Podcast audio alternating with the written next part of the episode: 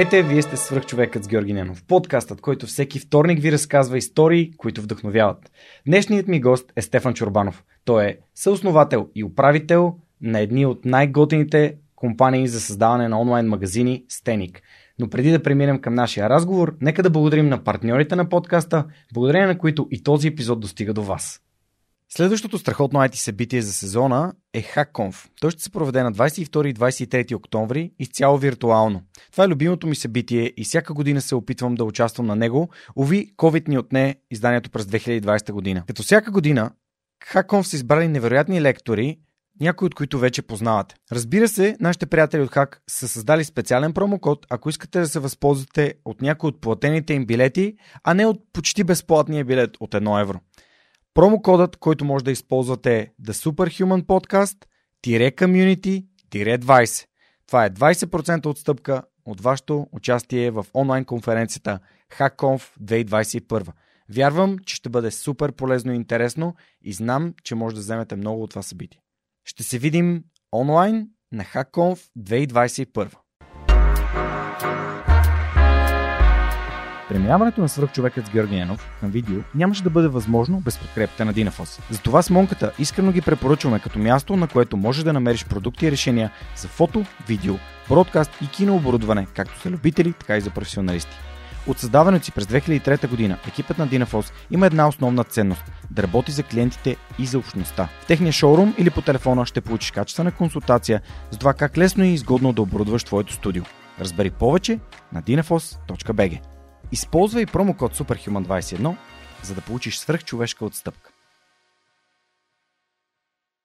Ако развивате стартиращ бизнес, имате нужда от цялостна бизнес стратегия и финансиране за устойчив растеж, Новатор България са хората, които вярвам, че могат да ви помогнат. Основателят на компанията Данил Петков е моят най-добър приятел, моят приятел за цели и моят съветник в бизнес развитието и изграждането на свръхчовекът с Георги Ненов. През едните месеци 100 български компании напълно безплатно ще получат оценка на проектите си, а 10 най-добри от тях ще участват в програма на компанията за набиране на рисков капитал. Победителят в цялата програма ще получи директна инвестиция от Новатор. Присъединете се към компаниите, на които Новатор вече помогна. Това са CloudCard, Recheck, Travel by Electric, ProLaspos и Our Love. Научете повече на novator.bg. Стефан, здравей, благодаря, че приема моята покана да участваш в подкаста. Вече сигурно година и половина мина от както се засяхме на Digital for Plov, да си спомням последния път, е така да си говорим и за, за твоето участие, но, както обичам да казвам, всичко си идва с времето. Здравей, а, приятно ми е да се срещнем в твоето студио, в вашето студио. А, да, реално септември месец преди две години. Значи две години. А, ти ми спомена за това, което правиш. Тогава не се бяхме виждали доста време. И се шокирах тогава.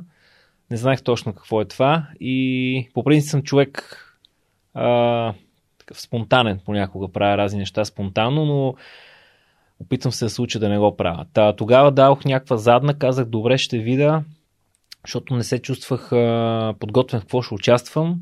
А, реално, това, което може би е интересно за тебе, че от тогава или малко след това реших да видя за какво става въпрос и се и започнах да слушам. Започнах да слушам свръхчовеците а, и съм изслушал, не съм ги броил, но може би 20. Не знам как това много ли е, малко ли е за тебе, но 20 а, истории съм чул, подбирам си ги. А, така че все пак в един ден, ако реша нали, да го направим това нещо, да, да знам какво се забърквам и какво е интересно за хората. да бъдеш подготвен. Да, да. Супер. И продължавам да го слушам. В смисъл, да. слушам го не, защото имах цел. да, да, да. да дойда тук. Подготвена по-скоро ми е интересно, полезно и го разказвам на много познати. Разказвам на много познати, постоянно шервам, а който захапе, захапе. Това е. си е човек, си решава, нали? Освен всичко, нали, ти си а, един от дарителите, един от патроните на подкаста, за което също съм ти много благодарен, но специално съм си приготвил въпрос към края на нашия разговор. Кажеш, нали, защо избра да, така да подкрепиш това, което правя, защото знаеш, ние го правим на основно на две неща. На подкрепата на компании, в които ние вярваме в техните ценности и те реално показват, че имат такива съответно има такова препокриване. И другото е индивидуални дарители, като теб и като всички останали в, в нашата затворна фейсбук група, с които си правим срещи, говорим си, помагаме си, а, търсим работа, нали, предлагаме работа, квартири и така нататък. Общо взето изграждаме нещо като мъничко общество, в което хора, които имат сходни ценности и стремежи в живота си да се развиват и да общуват с други хора, които се развиват. А, така, това е моят начин, е, е, едно от нещата, които наистина ме правят много щастлив да, да променям средата чрез тая малка среда. И ти благодаря за това, че си вътре. Добре, нека да, да дадем малко контекст на хората. Всъщност, ти и аз сме съученици от, от немската гимназия в София, като сме се засякли за 3 години, а за 2 години сме учили в, в немската, тъй като ти си по-голям от мен. Знаем се горе-долу по физиономия, говорили сме си, там а, знаеш, че Маро е гостувал от а, MP Studios, които правят 3D мапинг и не само, но и нали, от немската си има сериозен брой хора, които са гостували в подкаста. Та, в последствие ти се запознаваш се с доста близък човек на, на моето семейство, Ники, и, и реално създавате, създавате компанията. Но м- преди да създадете нали, Стеник, искам да се върнем още една идея назад. Всъщност, а, това ти си от София, прекарал си доста време в самия град и в летата си прекарал във Видин, както аз съм прекарал моята в Горна Ряховица. Една от темите, за която исках да започнем, беше и важността на, на, на дядовците и това как тези хора, които така безусловно ни обичат, ни помагат да, да разкриваме потенциала си и да се развиваме. Разкажи ми малко за твоето детство и после ще, ще стигнем до това как ти попадна в немската гимназия всъщност. Ти колко, колко теми така изплю изведнъж. А, горе запомних, запомних гордо нещата, защото може би насякъде имам да добавя нещо а, слушам те много внимателно. Всъщност а, не знаех, че въпросният Маро е бил. Всъщност Маро е Марин, mm-hmm. който пък аз го знам Петков. като, като Мастер М, защото така ни беше. Ние с него а, така бяхме доста близки в част от тези 5 години в гимназията и имаме доста моменти свързани и с а, щеше с хип-хопа и с купони и с други неща и не знаех, че, че е бил, ще изслушам неговия подкаст, а, тъй като така често се чуваме с него и си обменяме инфо. Mm. А, относно а, относно това, че с Николай mm-hmm. ни е среща, така имаме като общ, то познат, за мен е повече от познат. Това всъщност се надявам после да е много интересен фактор, факт, който да, mm-hmm. да го изкоментираме. А, и накрая ти така направи цялото нещо към, към дядовците. А, реално погледнато, аз а, до 6 годишна възраст съм израснал, ние сега сме на графа, тук на 200-300 метра пеша на Кристал. Там съм а, израснал и са ме гледали баба ми и дядо ми. А, тъй като нашите вероятно са работили доста през това време. А пък да, лятото ходих при други ми баба и дядо в, в Видин. А, и това наистина адски много ми е дало, като се замислям последните години. А, много интересен контраст между между тук в София и в Видин, нали? Защото тук Софийския дядо а, и баба малко по така разглезена, може би, а, по-отпуснато, нали? Да видиш все пак а, и някои по така приятни аспекти на, на нещата, по повече ми се огажда, бях едно внуче. А, и в следващия момент а, рязката смяна, лятото, като дойде, където а, бащата на, на моят дядо е бил военен. И съответно той е възпитан по някакъв начин, който аз нали, няма как точно да, да знам какво да те възпитава военен. Не съм познал дядо ми и съответно там беше като казарма. като казарма. Точно като казарма. Но по-интересното е, че аз обичах да хода. Беше някакво а, мазохизъм и не знам какво. Да, дърпали са ми ушите, отнасял съм шамари, mm. наказвали са ме, беше гадно в някои случаи, но подсъзнателно исках да ходя. И просто той много разговаряше с мене, много съвети ми даваше, а, той се казва Стефан Димитров Чорбанов, както и аз се казвам. Mm-hmm.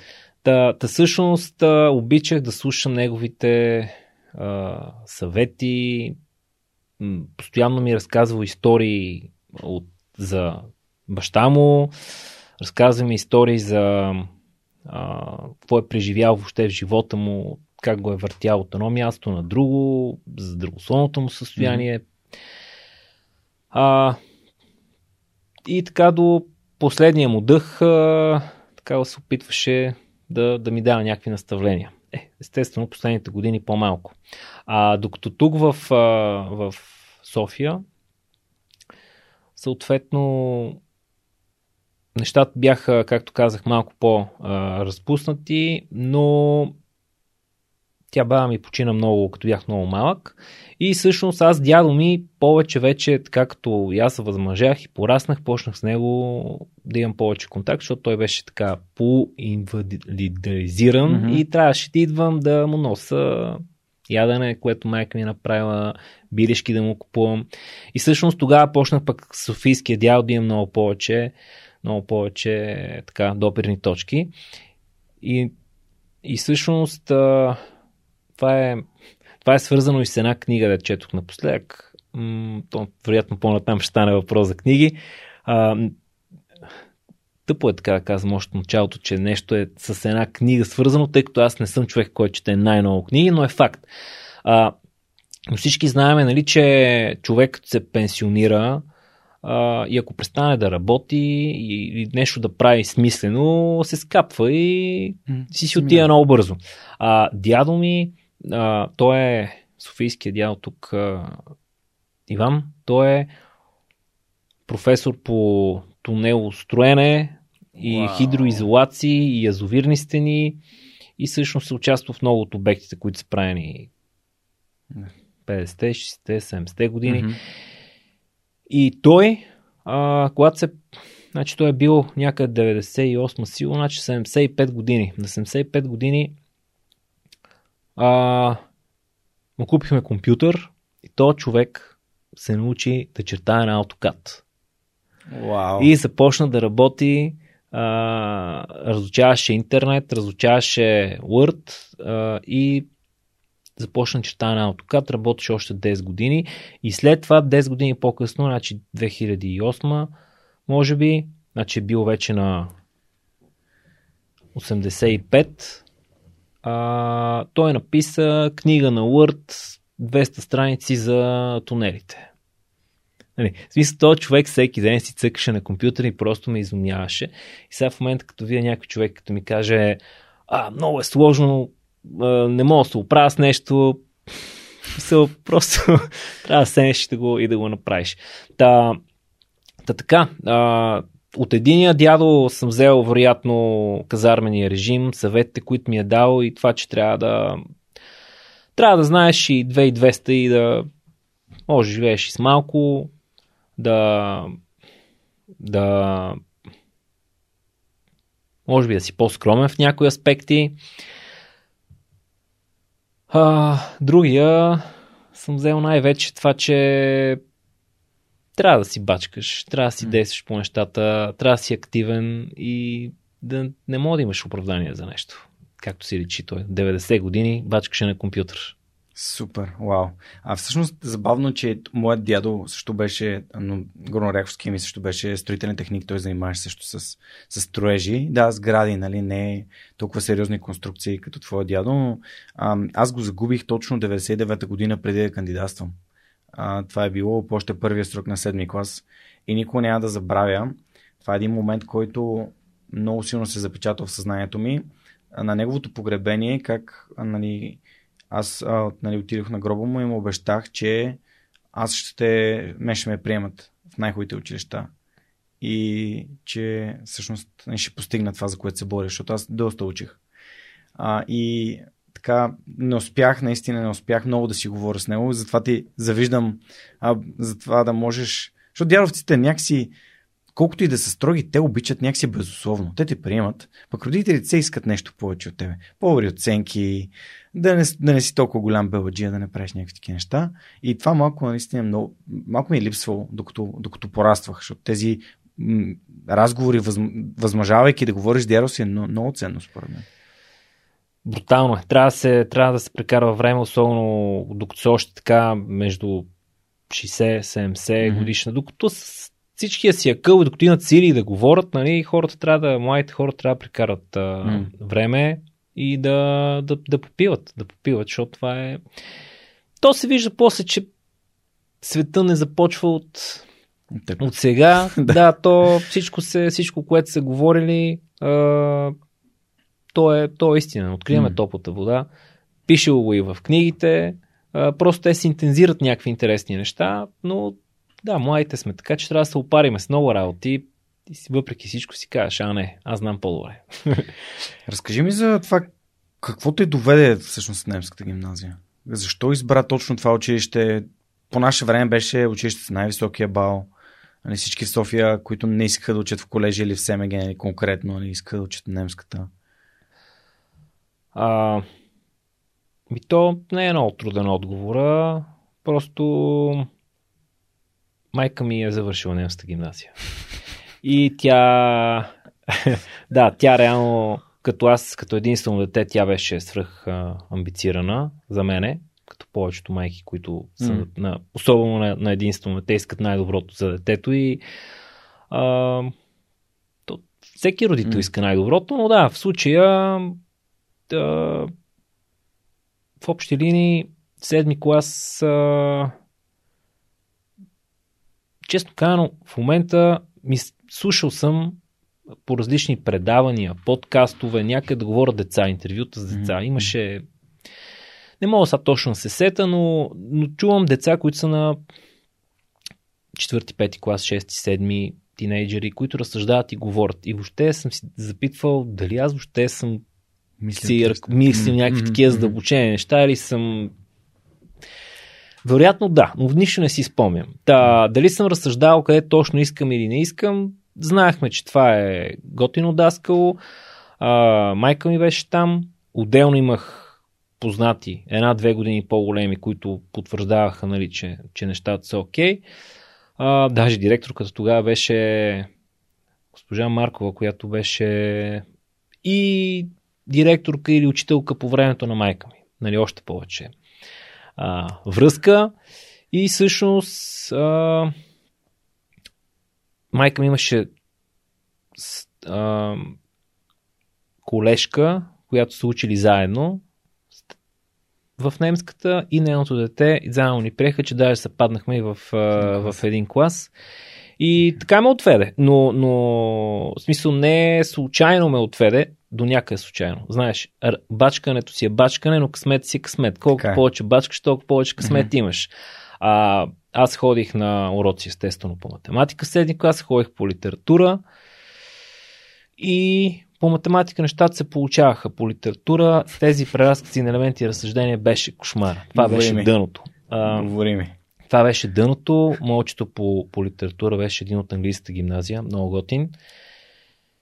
И аз въобще не разбира за какво ми говорят тия, какво трябва да се разсъждава на тия неща. А, и се падна преразказ на непознат текст. Падна се преразказ на непознат текст на изпита и аз го посякох просто. Просто го разсякох. А, изпита ми беше във второ училище. Сега пък големия ми син учи второ училище. Което е супер яко, нали? А, и учи в един клас с мой съученик, който от първи до седми клас. И неговото Неговото дете и то. Да, Е. супер, супер базик. Та, та така с немската. Това беше причината. А, ти, ти си извадил късмет, обаче аз извадих друг късмет, че точно ние бяхме първия випуск, който го изпитваха и на преразказ, и на тест. И тъй като ме литературата им беше изключително слаба, а, имах 3,75 по литература, но имах 6,00 на теста. И това, това ме извади, защото предишния випуск трябваше да изкараш много високи оценки, за да влезеш в, в немската, което за мен ще да е непосилно, просто защото литературата ми е адски. В смисъл, от към, преразказ с елементи на разсъждение или съчинение разсъждение там, както искаш го наречи, това ми беше абсолютна трагедия. Така че Еми, късмета наистина... Сега, късмет, всичко е късмет. Аз на изпита по математика спомням как си пише изпита по математика и изведнъж момичето от предния, от предния чин се обръща и ми взима листа и вика, чай да видя нещо. Изгледаш ми умен. и, и мене всичко ми се подося и викам, та лъля, какво прави. Аз си бях сравнително такъв кротичък. Какво случва? Така че късмет Да. на всички фронтове. Добре, ти в немската всъщност едно от нещата, които ми сподели в предварителния ни разговор е, че си свирил на китара и си имал и група. да, Е, къде, откъде? Време за такива работи. а, по време на училището. Еми да. То по време на училището имаш време за всичко. Реално, а, не знам къде, къде го бях слушал на, наскоро, дали е било при тебе или на друго място, нали, за какво е да мъкнаш усилватели в дъжда. И аз се върнах тогава в немската, 8-9 клас, където а, а, имах а, пак през пете години съм в някои години нали, си близък с едни хора, в други Да. си близък с други. Аз тогава ам, станах близък с пък на един на съученичка на не съученичка, колежка на баща ми, нейния син и той беше в немската гимназия, който се казва Дечо Таралешков. Неговия баща беше известен композитор. И съдбата ни срещна с него и той ме зариби по това нещо. Та, сега даже виждам, че той продължава да свири, продължава да се занимава с, а, с музика, за което поздравления. А, и с него започнахме да, да свириме. Записахме се на уроци по китара. Той, той е музикант. Той е много напред с а, нещата, но всъщност той ме въведе, тъй като пък баща ми също е свирил на пиано и е пел и е имал група. И хо- записах се на, на уроци читалище Средец на цар Борис при Павел Павлов. Много готин рокаджия. И реално аз обичах рок музиката. Свирихме, направихме в училище три години, може би доста се занимавахме, направихме концерти на, на фашинга, сме Фашинга, снимали, нали, да видиш ти как Да. свириш а, Пред тогава гимназия. свирихме Лин Биски, Rage Against, свирихме и. Green Day, си спомням. Долу на всяка песен се правеше пого. Няма как без пого. Брутално беше. И свирали сме на още няколко места. На А какво ти, парти на испанска гимназия, примерно беше. какво ти даваше музиката всъщност? Дали заради средата или просто те кефше да го правиш? Ми... Аз съм свирил по часове, часове наред на ден. Тоест, упражняваш се, репетираш, репетираш. Примерно аз тогава това пак го правя по между другото, нали. Ходили съм по репетиционни, но сам съм се, сам съм се упражнявал. С Дечо бяхме научили силно 20 на песни на Металика, ако не е повече да ги дрънкаме заедно. Та, той идваше в нас усилвателя, аз отивах в тях с усилвателя и си дрънкахме и си дрънкахме. Не знам какво ни е дал. Но, но, е, но е брутално. И, и не бях свирил много дълго време. А, ма ужасно дълго време и един познат на баща ми ме пита, що знае, че имам готина китара електрическа, пита, може ли да да разбрах до баща че си свирил, имаш китара, знаеш, че е един готен и банец Мгм. и реално пита, може ли да, го, да ми го продадеш, аз казах не. Викам, ако трябва да си го закача на стената. И миналата година в пандемията, а, моя хоум офис беше моя офис. А, Ники си работеше от тях. А, Митко, другия ни съдружник, в а, едната стая. Понякога, понякога вкъщи, аз в, а, в другата стая. В, не, в другата стая в офиса. Двамата бяхме Мгм. в офиса в различни стаи. И като изтреща от работа, си взех китарата, поръчах си нови струни, усилвателя и разцепвах офиса. Та това беше. Не се забравя. Та, припомних си го Да. доста бързо.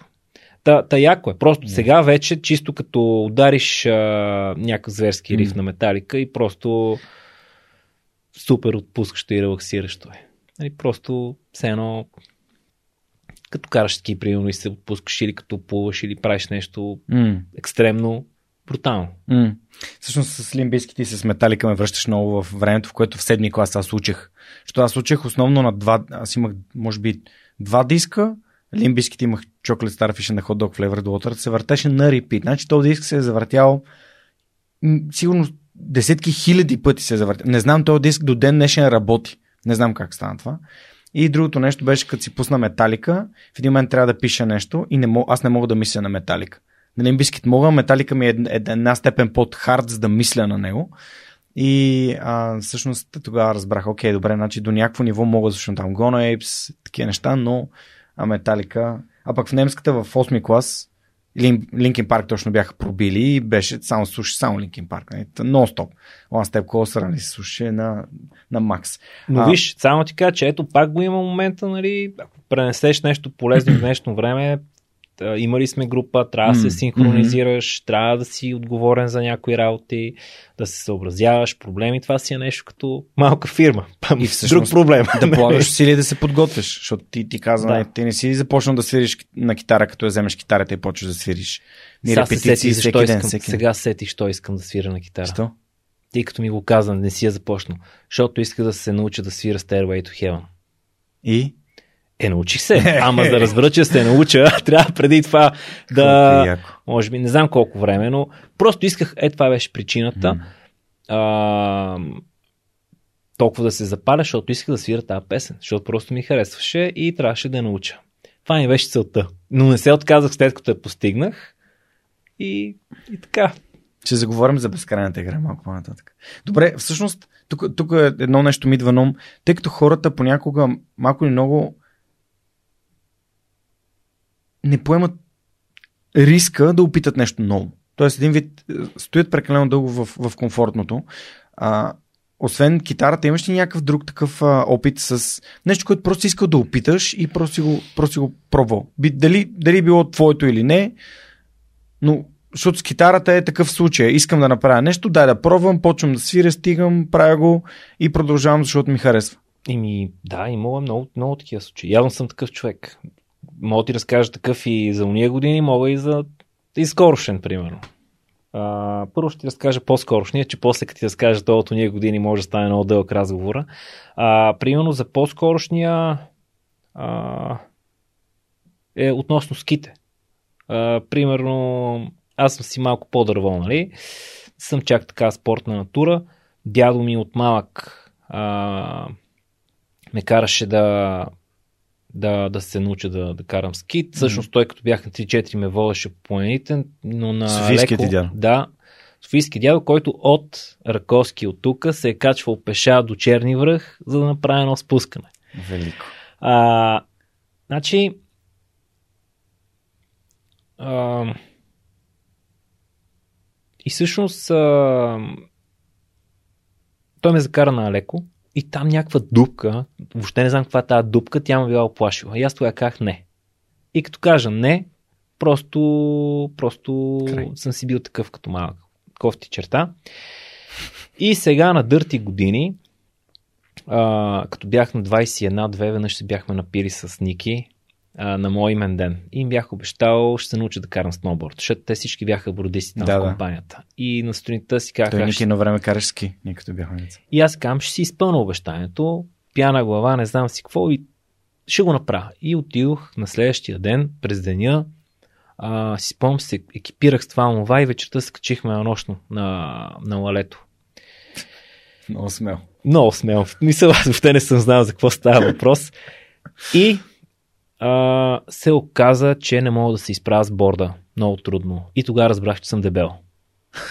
И виж от едно нещо как разбираш друго. И също това е много интересно, защото тогава разбрах, че съм дебел. Тумбака пречи, не мога да се изправя да станеш. нагоре. М.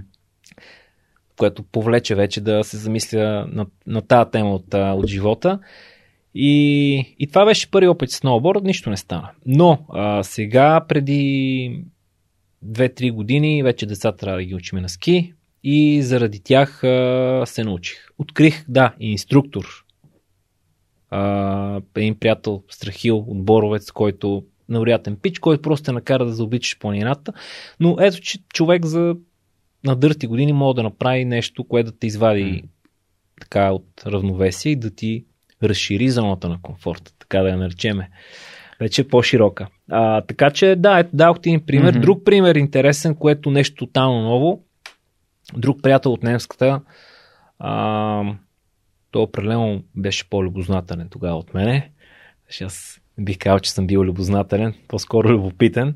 Та той беше хванал да учи HTML и веднъж бях отишъл на гости по тях. Той също живее в центъра, тук до, до седмо.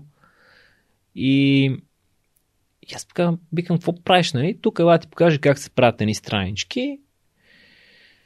И всъщност мене това викам, я, това стана ми нещо интересно. Купих си една книга дебела за, за HTML и се научих. Това беше в, 11, в 11 клас. Да кажем, учиш до 12, да, предпоследната година. Тогава една година фанах и цъках. А, Та това беше началото и на нещо, с което сега се занимавам. А, а как се казва твой приятел? Влади. Еха, супер яко. Влади, да, Влади, който продължава май да се развива добре в живота, като вероятно повечето хора от немската гимназия, за които се сещам. И реално това да започнеш да занимаваш с HTML, те смяташ, че те е довело до това, което правиш в момента? А, тогава знаех за какво става въпрос. Тогава се М. зарибих и пет ти питаш кога, как си имал време. Да, сириус съм на китара, явно съм учил HTML, явно съм учил и някакви уроци по английски и съм си учил и в училище. Е да, с гаджета тогава много, много не съм се занимавал, а, но а, нали, едното за сметка на другото. Не, така че а, 12 клас всичко приключи. Тоест, нито съм свирил на китара, нито А защо занима- се спря? Това, това е едно от е, нещата, защото които се чуят. 12 клас, както казах, нашите бяха свръхамбицирани и аз трябваше да си налегна парцалите да, да фана да, да уча за, за изпитите. Освен това имах една операция тогава, си М. спомням. А, трябваше там нещо по челюстта да ми наместват, направят. А, в общи линии ми разглобиха челюстта и пак я сглобиха. А, някакъв дефект. И това, това ме извади за някъде месец и половина, два М. от нещата. Та, тера, реално трябва да и да наваксваш, защото нали, с шини завързани, там колкото 45 дни или колко време седеше, няма как да, да водиш нормален живот и да учиш и да си в кондиция, пък и в училището беше трудно. Та, та въобще всичко спрях. А, да, минаха изпитите, влезнах в техническия, А защо И- и... избра техническия? Смисъл, немската в общи е, случаи защото имаше немски факултет. хората голям. отиват, да, хората отиват или в Германия или... Е, защото имаше много голяма дилема. Да. Трябва ли да ходя в Германия или трябва Окей. да запиша тук, нали, излезе на този въпрос на немски факултет. Да, да. Каростро е, имаше някаква връзка да. с Каростро. Напоследък не съм следял как са нещата и дали още е така, но Да, да. Но да, той чисто информатиката беше свързана с Карлсруе, с Брауншвайк беше свързана частта с а, индустриалния менеджмент. Имаше и машинен бал. Машинен бал също е Каростро. Да, точно така. Имам един от най-добрите ми приятели от немската, го направи това нещо. Ясно. С Каростро си продължи образованието. И, и всъщност тук затова беше дилемата да ходя ли там, да остана ли тук. а, Останах тук. Въпреки, че м- вероятно М. може би и родителите по някакъв начин са ми повлияли, защото те много искаха да замина следващия момент пак единствено дете, понеже ги знам как разсъждават, да е толкова далече, по-добре да си е тук, не знам. Мгм. Така, така станаха нещата. Та, 2002 септември стартирах в техническия. Всъщност ти там се срещаш с, с Ники. Да, ние се оказваме с студенти в, в една група и не си спомням първата година дали сме имали някакви комуникации с него а, извън а, шеги и пиене. Да. И учене.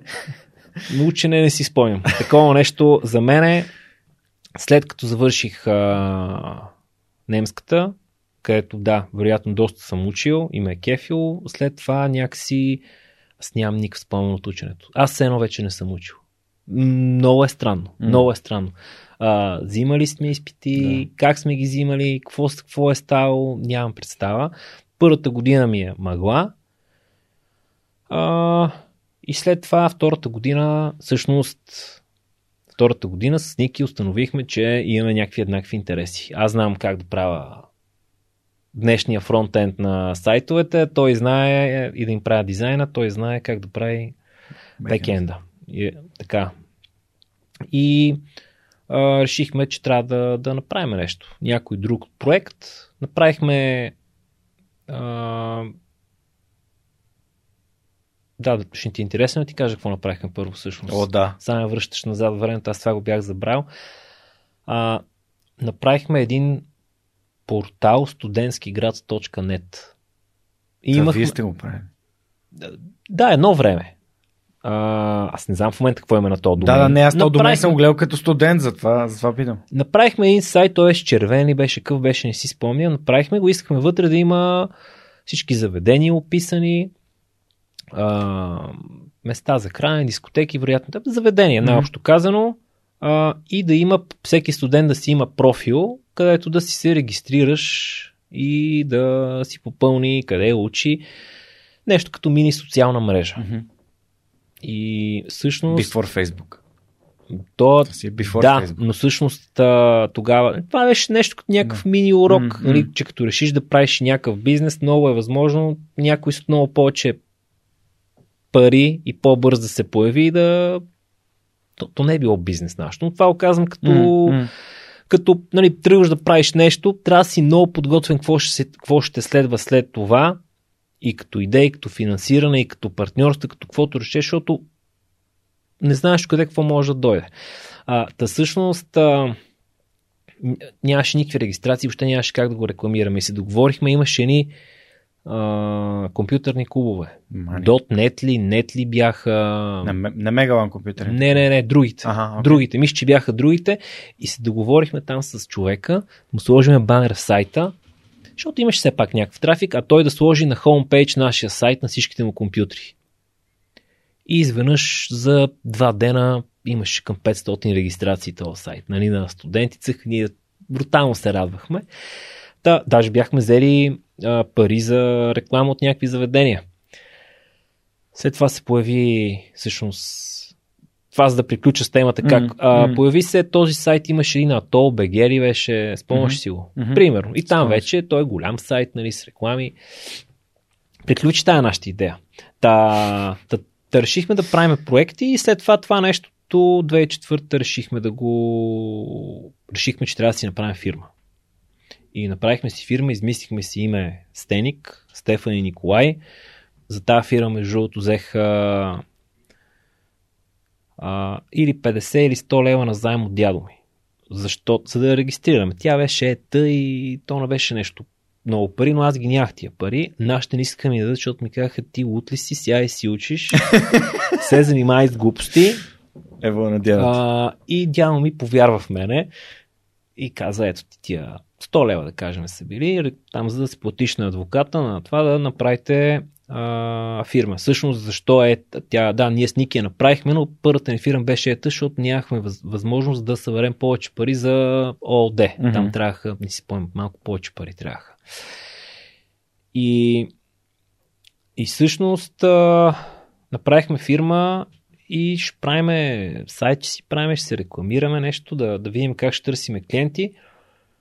И месец-два след това установихме, че а, абсолютно хал хабер си нямам за, за нищо как, откъде да го направя, освен да направя някакъв примерен там студентски проект.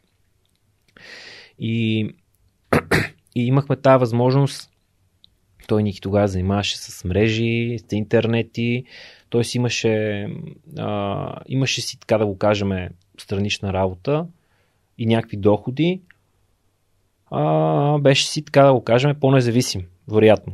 А, аз а, тога, до тогава нашите нали, са, ме, са ме издържали гледна точка на студентските разходи, но не и за бизнес, както разбра. И аз реших, като разбрах, че абсолютно нищо не разбирам, че трябва да отида на работа в фирма, която прави сайтове, mm-hmm. за да разбера как се правят тия, тия сайтове. Без да си давам идея за колко време ще е това. А, нали, тоест аз отидох, за да работя за тази фирма, а не с някакви задни мисли. Да. Не съм си казал срок. Отивам, бачкам. Научавам. Още тогава, както казах, аз mm. не съм учил в, университета и съм имал време а, и да работя в въпросната фирма Net4U а, при моята първа шефка Нели. И тя е единствена. И всъщност и да работиме за стеник. Това не беше проблем. А, и отидох на интервю, кандидатствах а, и всъщност взеха не един веб дизайнер, а двама веб дизайнера, защото и мене ме харесах и едно момче, момчил. И казаха, ти ще работиш на половин ден и ти ще работиш на половин ден. Защото разбраха, че сме и студенти, или поне аз бях студент, и казаха, ще бачкате на половин ден, така че на мен това ми даваше перфектна възможност и лекции, защото трябваше да се присъства и да се пива с приятели, да се весели човек по време на тях и бачкането в, в, в фирмата за веб дизайн и в нашата фирма. И така работих а, една година. Една година, в която а, аз за това сега като имаме, виждам колеги, които остават без някаква задача. А, това независимо дали е в нашата фирма или на други фирми. Остават без задачи и, и, и те вместо да инвестират времето да се дообучават в това, което правят, да стават по-добри да четат, гледам, че си губят времето. И това мене ме водява. Опитвам се да давам съвети, ако ми бъде поискан, нали, или да насочвам, но аз тогава, понеже работих бързо а, и си свършвах моята работа и наистина нямах работа, а, имах дори в рамките на този половин работен ден да се до, до усъвършенствам, да чета относно, относно SEO, относно а, всъщност как се замисля най-ново, все едно бачках, свършах си работа и четях само за SEO и тествах някакви неща, SEO неща. Още тогава, 2004 година. Вау. А, бях задълбал много в тази тема и лошото е, че в един момент а, говорих си с моята шефка Нели а, на някакви теми. Тя каза, това не те интересува, това не те интересува. Разпитвах аз, нали, mm-hmm. питам mm-hmm. толкова там, защото ми е интересно. Mm-hmm. А, и в един момент а, видях а, колегите ми, че поне с такова впечатление съм станал, че леко се подмотват. И човек това ме изкара извън, извън Колко си нерви. политически коректен. Ами, така, а, просто това ме изкара извън а, равновесие Да. и, и веднъж два пъти а, направих някакъв коментар. Просто защото не, не, нали, аз знам, че трябва да се прави проект и някой да ми се подмотва, просто не е готино. При положение, че аз чакам нещо да се случи, или пък чакам си взема заплатата, защото постоянно беше дай да свършим работа, за да вземем заплати и така нататък. Грандиозната Мгм. заплата. Все пак не беше кой знае какво, но а, и, и усетих, че не са добре прияти тия моите коментари за айде, свърши си работа, не се... Мотка. И казах в един ден, не ли, виж, просто не, не тако, не, не, не, не издържам в тая атмосфера. Тоест, не, не съм ми го казал темпо. точно така. Да. Ми аз исках се бачка, исках да се Да. случват нещата, а не някакви хора нали, да, се, да бачкат, други да не бачкат. И в същото време знам, че шефката й се печеше гъза. Мгм. Защото тя си имаше инвеститор, дъчанин. Виждам, че беше притеснено на... Мгм.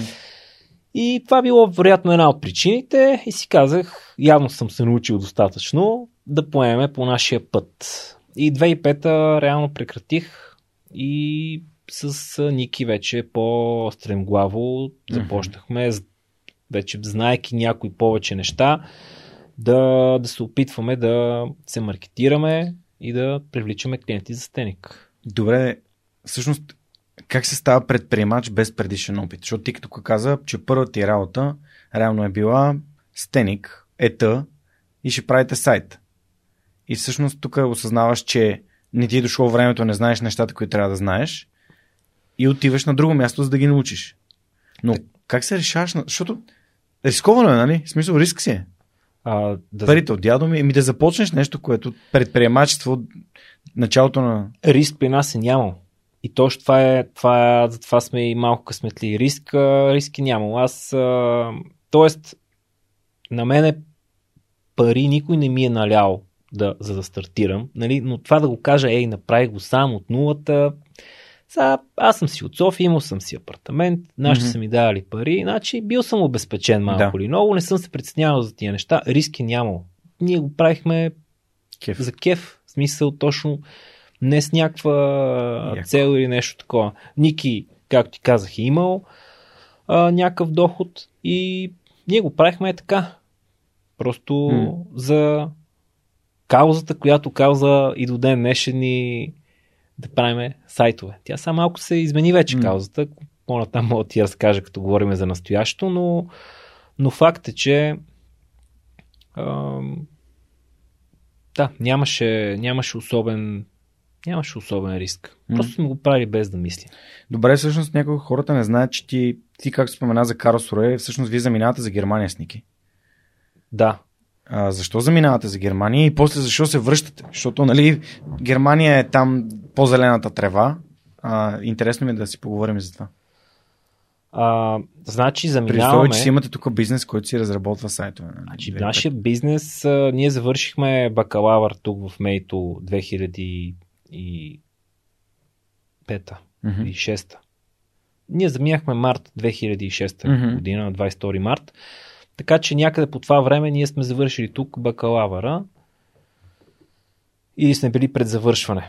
А, и всъщност а, трябваше да тъй като в Карлсруе ни признават част от изпитите, се едно си учил известно време. Идеята беше да отидем там и да, да завършиме а, да завършиме С тяхната диплома. По някакъв начин. Да, да, приравните. а, да си вземеш Мгм. немския Да, приравните. бакалавър, Мгм. както се казва, кой, как се казваше немския? Дипломиран инженер. Да. И, и всъщност а, заминахме аз, Ники и Тони. Тони е третия ни приятел, който той е съученик на Ники от а, СМГ-то. СМГ, Там си бяхме заедно. А, Тони си имаше разни бизнеси с баща си работи. Примерно той никога не е Бяхме тримата постоянно заедно, ние с Ники си правихме това нещо, Мгм. нали, за да е по-ясна картинката Мгм. и всъщност тримата обаче заминахме за Германия. Качихме се на автобуса, трябваше да завършиме там. Тук, тук смешното е, че а, заминахме и с някакви вероятно очаквания или нямам представа, вероятно е било гадно. А, всъщност бизнеса ни, бизнесът Да. тогава 2006 той беше аз, Ники и някакви два-три текущи проекта, които правиме и няма офис, няма нищо, имахме абсолютно нищо. И като заминахме за Германия, като трябваше да заминеме, си казахме, бе, ние тук все пак имаме някакви клиенти, имаме сайт. Ам, тогава хрумна идеята да покана а, Димитър, който ми е първи братовчет, като доверено лице. Той е по-малък от мене, с 3 години. Той е 8-6 Ай, сме и набори. си спомням, че тогава той се опитваше м- вече беше към края на неговото или по средата на неговото висше, някаква работа си търси. И всъщност предложих, виж какво, тук има нещо много интересно за тебе. А, ти да се виждаш с клиентите и да, да може да подписвате разни неща, да, да се среща с тях, да взимаш някакви пари, ако се наложи. А, доверено лице. Мгм. Така. Представител на, на стеник. На стеника, ние с Ники, Да. защото заминаваме Да. там и не се знае за колко време. А не искаме това нещо да го, да го зарязваме. Явно, все пак е имало нещо на сърце. Да, и, и той остана. И това нещо направихме а, някакво съдружие. А, и направихме някъде тогава или малко преди това бяхме направили вече и фирмата Стени Груп ООД. Вече не бяхме ета. Така, и заминахме за Германия и почнахме да си бачкаме оттам. И нас ни се подигравах, че работиме, нали, седим в Германия, бачкаме за, за България. Ма умна работа. Но ние си викаме, окей, не е така. А, та, в Германия моята така цялата екскурзия, ако мога така да нарека, ми трае 6 месеца. А, защото още на втория, третия месец аз, както и третия наш приятел Тони, се чувствахме, че въобще не сме си на, на мястото. Тоест сме тежки ауслендери, но тежки.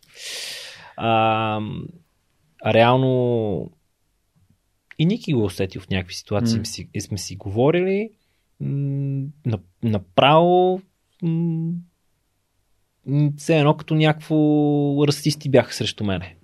Mm-hmm. Ситуации много. В смисъл ситуации не ми се... Тъжни се направо. Смеш, смешно тъжни и ние въобще се чувствам отвратително там.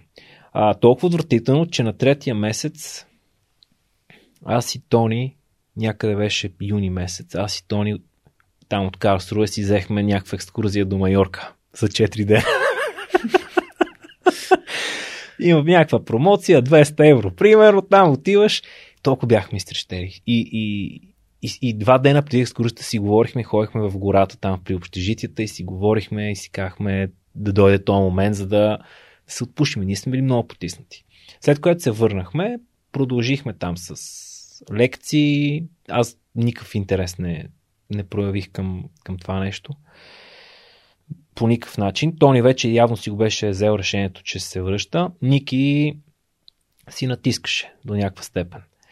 И септември месец или август, той се прибрахме се за море, Тони въобще каза, аз не се връщам. Аз не се връщам тук повече. Аз казах, аз ще се опитам да продължа. И а, Ники естествено и той продължаваше. Той даже май тогава не се прибра и лятото, ако не, ако не се лъжа. И септември месец аз му звъннах на, на моят приятел Тони му казах, записвай ме тук за немския факултет за магистратура. А, за индустриален менеджмент.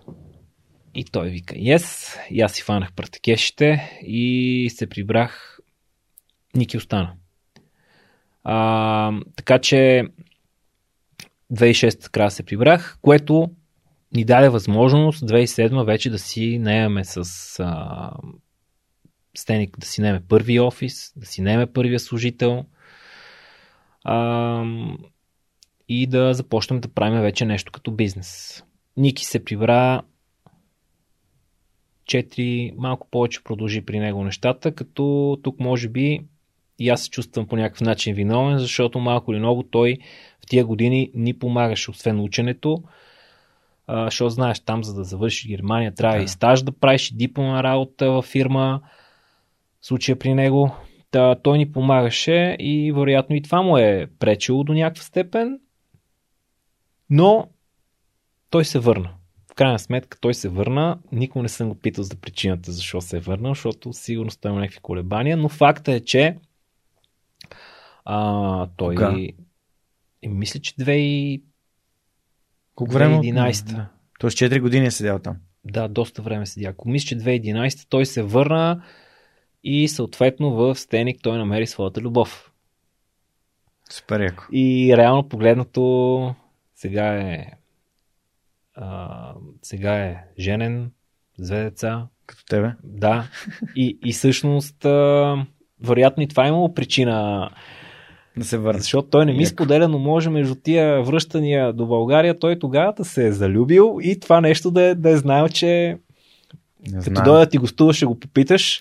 Та, та така, това и той се върна, при, приключихме с, с Германията.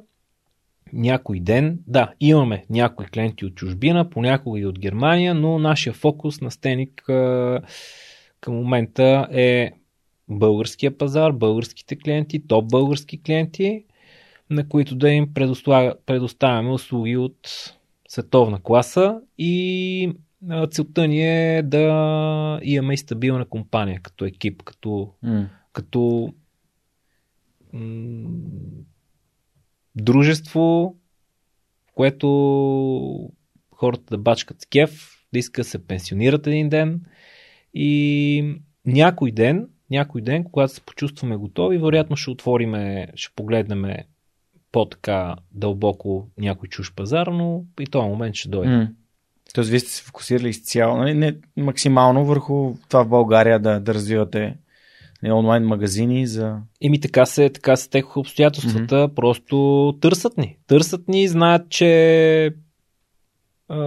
Вие не продавате вече, те идват да си купуват. Хората. Ние никога не сме продавали. Ние никога не сме а, продавали активно да звъниш по телефона и да кажеш искаш един сайт и mm. може да се е случило нещо проактивно да тръгнем в някаква насока, но постоянното е от останалостта или от а, различните канали, в които рекламираме. Нали? Дали ще е било интернет реклама, дали ще ни постоянно М. участваме в събития, конференции, клипове правиме, обучителни, даваме знания, така че М. те знаят къде да ни намерят.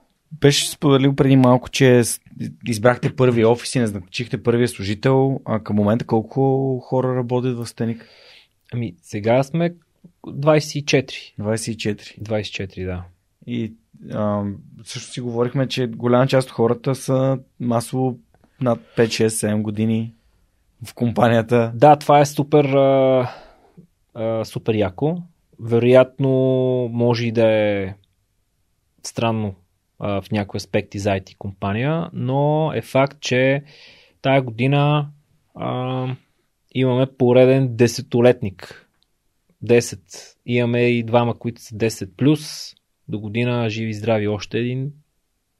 А, ще направи 10 години колега а, и така старите кучета са от 5-6 години.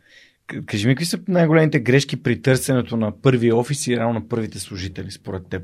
Мисля, има ли нещо, което би искал да знаеш, ако можеш да се върнеш назад и да си кажеш? Защото съм сигурен, че не е протекло абсолютно нали, помети масло изначално или пък може и да греша. Ами, По какъв начин подходи най-малкото, което е към, към тия неща, защото те са фундамента на бизнеса. Не? Кое е нашето място след това, кои са тия хора, с които искаме да работим.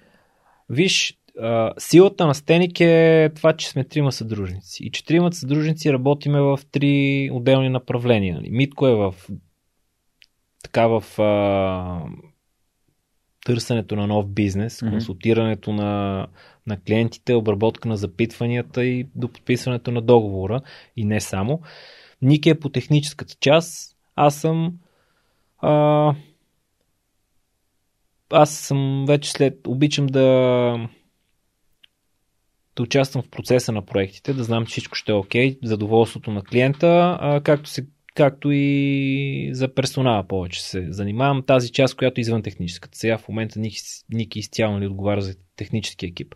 И през уния години на нас ни беше адски трудно, когато Ники беше в Германия, ние да нямаме доверен човек тук технически, който да, да бъде начало. Та, тогава, когато трябваше да търсим първия ни програмист, първият ни служител всъщност беше веб дизайнер дистанционно. Дистанционно. Вау. Е, сега се 2007. замислям. Е, сега се сещам. Първият ни служител е от Варна. Пър, едно момче Иво. Сега се сещам. Той е от Варна. Не се як замисля. Много интересно. То затова сега нямаме проблем с тия неща. Но, но да, реално, когато трябваше да търсим първия програмист, тогава и въобще, докато Ники беше в Германия, М. това беше проблема, че нямаме човек. Въпреки това, ние подхождахме изцяло с доверие към, а, към ключовите ни а, кадри на тази, на тази позиция, които са били в случая а, не технически директор, но най-главният висш програмист, който е бил към този момент. Но след като Ники се върна, той вече пое изцяло това нещо. А, така че на въпроса ти, грешки, а, ти виж, взели сме програмист, с, на който му имаш пълно доверие. Взели сме дистанционно веб дизайнер. А, наехме а, още един колега, който се занимаваше с, а, с дизайн, който след това премина към, а, към Project Management. А, това не бяха първите, първите М. колеги и всъщност към всички сме подхождали с голямо доверие. А, не сме, нямали сме задни мисли. Ние още и тогава сме го правили на без да осъзнаваш какво всъщност правиш. Не се замислиш за много неща. Естествено, това, че сме подхождали навсякъде с доверие и непредпазливост, не е изиграло лоша шега. А, допускали сме грешки, така че не правиме нещо по-различно. М. Пускаме, пускаме обява. Да, сега вероятно е, колкото и смешно звучи, сега вероятно е и по-лесно. Защото правим едно и също от нещо от 15 години, даже не са 15, а са 17. Мгм. И, и те ни знаят. А, в общи линии, да, малка компания сме, обаче винаги сме оставали приятното усещане в а, колегите, с които сме работили, с хората, които са били в екипа и съм сигурен, че много голяма част от а, от нормалните хора М. а, не говоря за такива свръхконфликтни и странни, М. знаеш, че има М. особени. Да, да, има А, особени говорят хора, и за нормалните хора, ги попиташ, а, съмнявам се, че ще чуеш нещо, нещо лошо. М. Това нещо продължаваме го правим и сега. Те, те идват кандидатурите и от тук вече ние трябва да си пуснем чара, дали аз, дали Ники, дали Митко, съответно да си поговорим с тези хора. М. И когато видят, че насреща седат а, а, менеджмент екип, който супер човешки гледа на нещата, абсолютно сме отворени към всякакви лични проблеми, М. случки, драми, а,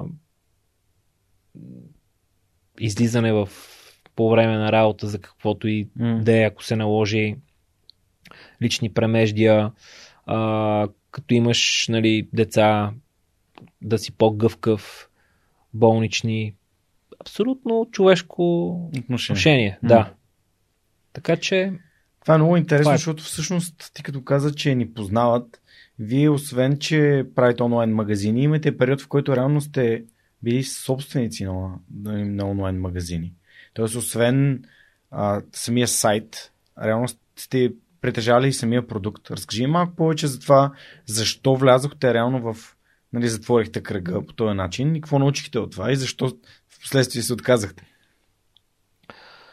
а, значи, ние вля, влезнахме може би към 2010, ако не се лъжа. Също това, което сме правили, е, че взехме решение да минеме и от страната на онлайн търговците, за да разберем и да пипнеме какво точно се случва. Та ние имахме магазини за дрехи. За мъжки дрехи. Основно. А, Не сте избрали добре нищо. ник, да, да, да. Ами не, то беше Значи, женски дрехи, обувки и чанти, нали? мъжки дрехи, защото не искахме и да сме си конкуренти с... А, защото ние това не го криехме, но не искахме като бизнес, а, то не беше бизнес, първо да кажа. Значи аз тази дума бизнес много е мраза. Нали, Мгм. Ние не сме бизнесмени в никакъв случай, а, поне аз не се имам за такъв. Аз съм а, по-скоро съм съм си служител с теник и си работя и това нещо, което го правя всеки ден с кеф, да правя онлайн, онлайн магазини. Мгм. А, та ние стартирахме това наше начинание с цел да се обучаваме. Че не, в никакъв случай не е бизнес. И в един момент, в който това нещо нарасна, порасна, взехме. А, всъщност ще кажа защо го направихме. Мгм. Направихме го, за да може ние да видим 360 градуса на целия, на целия процес от купуването на, на, на стоката, за складяване, а, опаковане, пращане по куриери, комуникация с клиенти, връщания, счетоводни въпроси а, и това да допълни знанията ни за създаването на един онлайн магазин с, а, с необходимите му интеграции, ERP система, склад, методи за плащане, куриери и така нататък. И това ни даде супер много полезна информация и в срещи, когато сме правили с клиенти, особено Димитър, който се вижда с, нали, за прави първия контакт, остава много добро и силно впечатление, защото той лесно разбира къде са проблемите на клиентите и какво трябва да се направи. И та това нещо, когато порасна и вече беше на път да, т.е. то повече пречеше, отколкото, отколкото помагаше. А, ти спомена безкрайната игра, той Митко беше казал, а, че всъщност грешката на онлайн магазина за дрехи е, че сме играли крайна игра по безкрайен начин. Всъщност това е било крайна игра, след като прочетохме всички книгата и разбрах, че това е било крайна игра с някаква цел да се обучим. Ние сме играли като безкрайен начин. Най-добрият сайт, даваха го за пример, нали, функционалности, изпипано всичко, добро обслужване. И, и то като набъбна като ангажимент и той пари не се изкарват, а, а само те бута назад, научил си нещата и няма къде повече да, да дръпнеш. А, благодарение на Митко успяхме да го продадем. Още е активен. Но да, но продадем, пак да не звучи като бизнес, а, едно по-скоро да се отървем. Нека да го кажем така. А, и то излезахме 0 на 0, идеално е, а, защото сбъднахме една мечта на, на партньор, с който сме работили, който ни е зареждал. Mm-hmm. Е дровак, който пък това му беше лесен начин да пробие да има онлайн магазин, да отиде до крайните клиенти, Mm-hmm. а не само на едро. А пък ние си изпълнихме целта да се научим на каквото, каквото ни е дал. И то ноу-хау си остава. Вау. Искаме си повече хора да разсъждават тази посока, окей, да се поставя в обувките на клиента си и дори да започна бизнес като клиента си, за да разбера по-добре той от какво има нужда. Да, да, да, така е. Те нещата обаче се променят в а, бранша и вероятно трябва нещо друго да измислиме, М. което да, Им- да може да ни... Има ли нещо, което конкретно ти се така изпъква в главата като урок, който е бил много, много ценен? Мисъл за, за времето, което сте прекарали, развивайки този магазин. Нещо, което не сте подозирали дори за него, пък реално се е оказало, че е много важно. Нещо, ако ти идва на ум, ако, или някакъв друг такъв пример.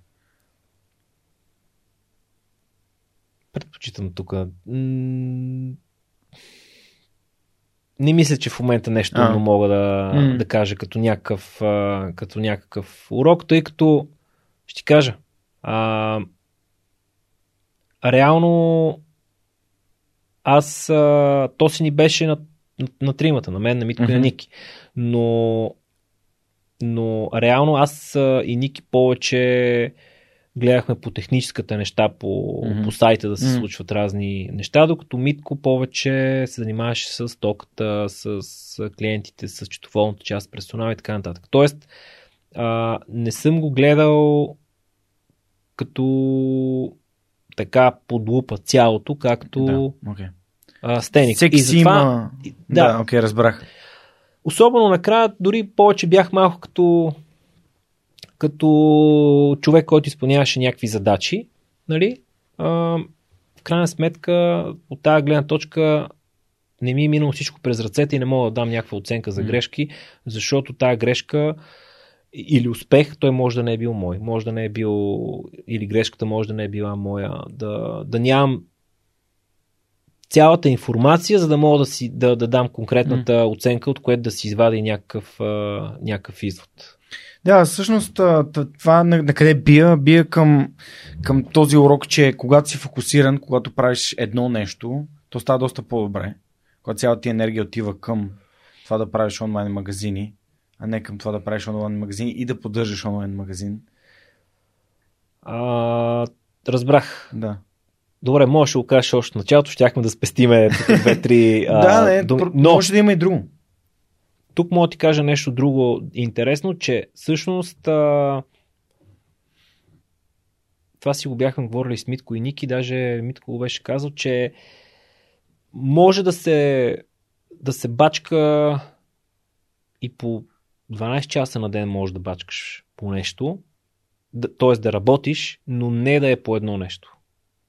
Тоест, ам, за да мога да свичнеш, хубаво малко да смениш стеника с нещо, примерно, а, защото просто енергията ти там свършва. И ти нищо по-добро не мога да измислиш след 8 час, примерно, бъхтане цял ден.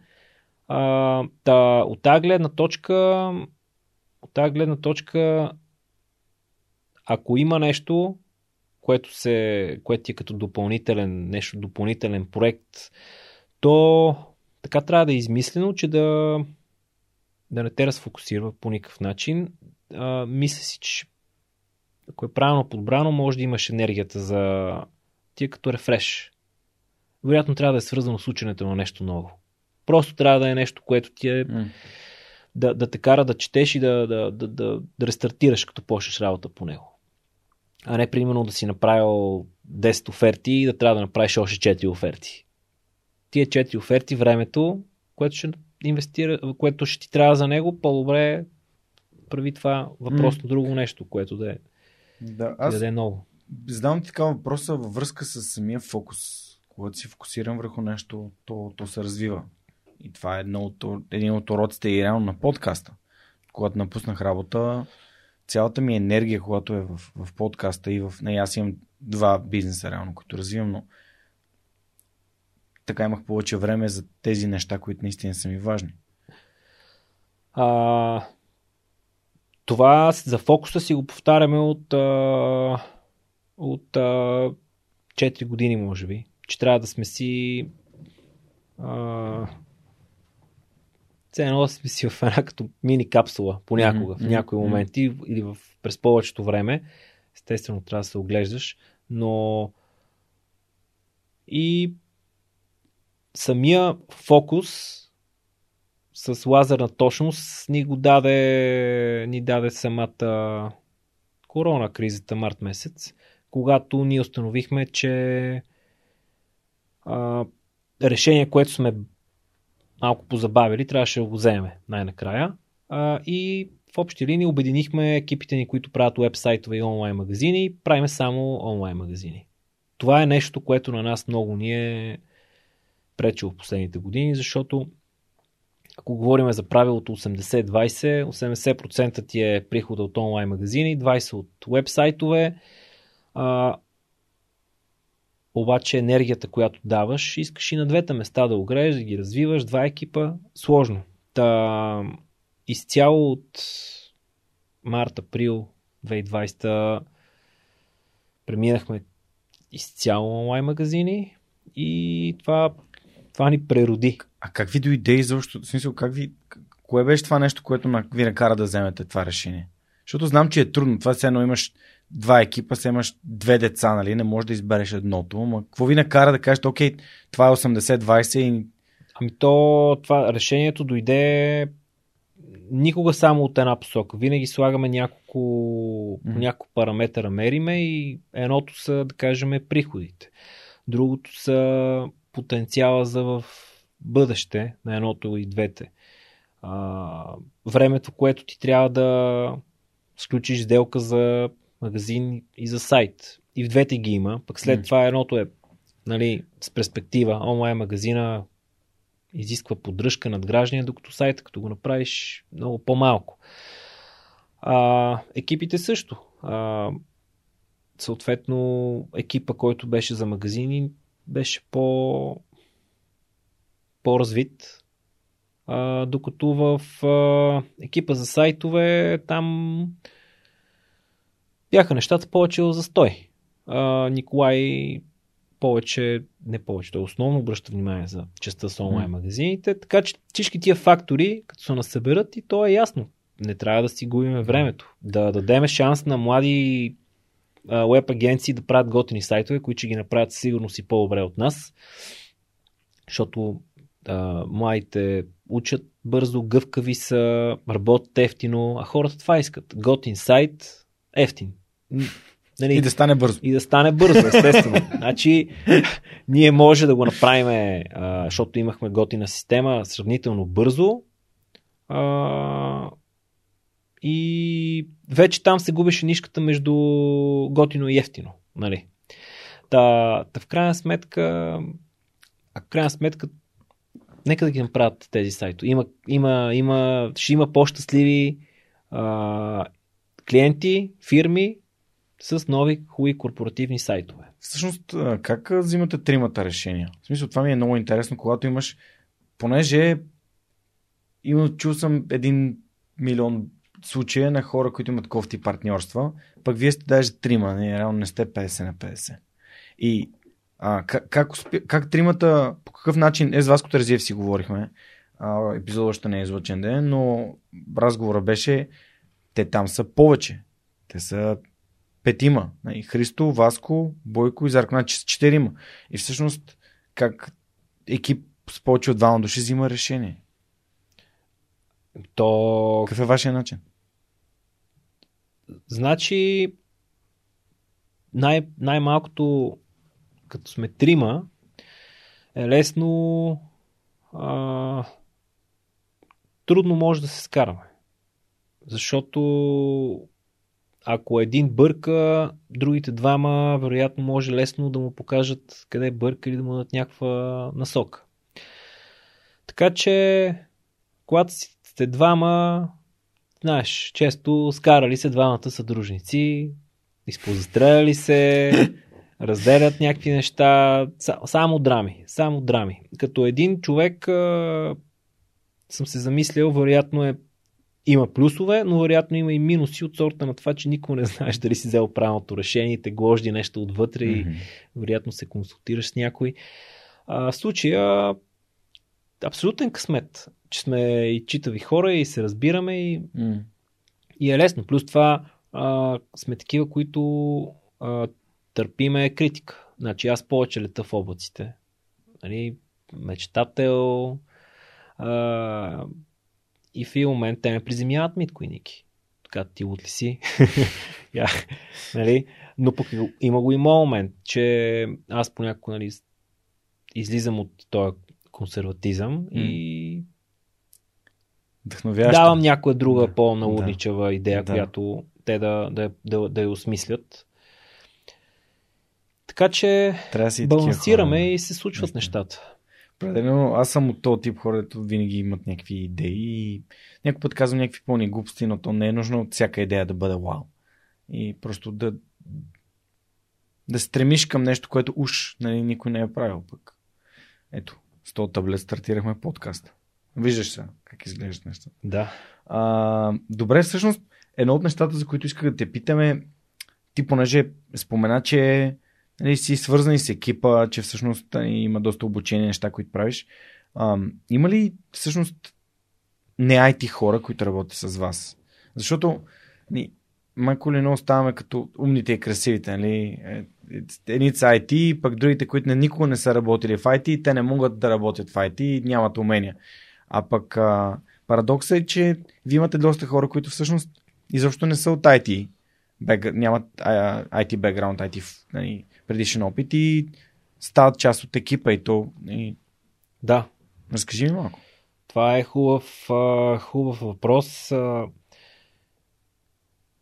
Ние сме горе-долу, може би 50 на 50, като екипа на Николай. Нали, mm. Всички са IT кадри, програмисти, а, докато докато останалата част от екипа имаме дизайн екип, които в случая са си дизайнери, те са учили за това, а, но имаме много голяма част, които са Project Management и Support.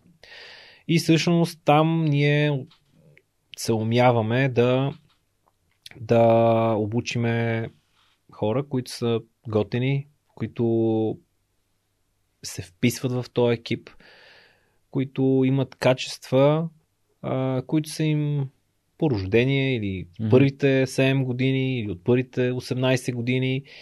И всъщност ние ги а, или от тоталната нула, имаме и такива, ги обучаваме на това, що е онлайн магазин и онлайн платформа, как се прави онлайн магазин, какви са процесите, администрацията а, и така нататък, и така нататък в нашето обучение за стажанти, така го наречеме. А, има и такива, които работят а, често работят като поддръжка в някой онлайн магазин. Качват продукти, обработват поръчки, пишат някакви текстове или момче, момиче за всичко. Али, и пълно е на съдържание, и малко SEO, и малко рекламка. Участвали са в някои проекти по интеграция я на складова програма или от страната на търговец. А, и това са също за нас интересни кадри, които ако искат да се развиват, има някои, които нали, желаят да, да скокнат в дълбокото, а, те вече имат познания, доста добра основа mm-hmm. и ако притежават и тия първите качества, които ти изброих личностните, а, съответно ние успяваме да ги така с течение на времето да ги обучиме. И съответно те минават първо през сапорт екипа ни, а, след което, ако имат интерес, се отиват към project менеджерите, като асистиращи project менеджери, project менеджери. А, така че има място за такива хора. М- моята препоръка към тях е да четат малко повече, да си Какво? попълват знанията, Мгм. ами по тематиката, която работят, независимо дали работят а, както случая при нас, нещо свързано с онлайн търговията или в каквато и да е сфера. Просто хората, които са си баш от IT-то, програмистите, те четат, той им врят и кипът нали, в това нещо и в свободното си време се занимават и четат, докато а, съм забелязал, че хората, които са не с IT образование, но пък тръгват в тази сфера, го няма това нещо имплементирано. М. Не са им били една инжекция, в която им казват, четете докато се научите и Тоест, един вид да се самообразоваш, докато правиш различни неща. Да. Тоест, да непрекъснато търсиш. и то в нови- извън работно време. Окей. И да събираш такива хора, да комуникираш, да говориш и да, да вдигаш левела непрекъснато. Тук много някакси ми свързаха нещата с това, което казах в началото за първата ти работа, за Net4U. Като каза с хората, които са такива един вид, те си имат някаква задачка или се моткат, или пък чакат друга задача, за да почнат да правят нещо. И сега го споменаваш, всъщност този, а, този стремеж да, да развиваш себе си като а, в, нали, в нещата, които обичаш, защото IT-тата нали, те правят нещата, които обичат, иначе нямаше да ги правят.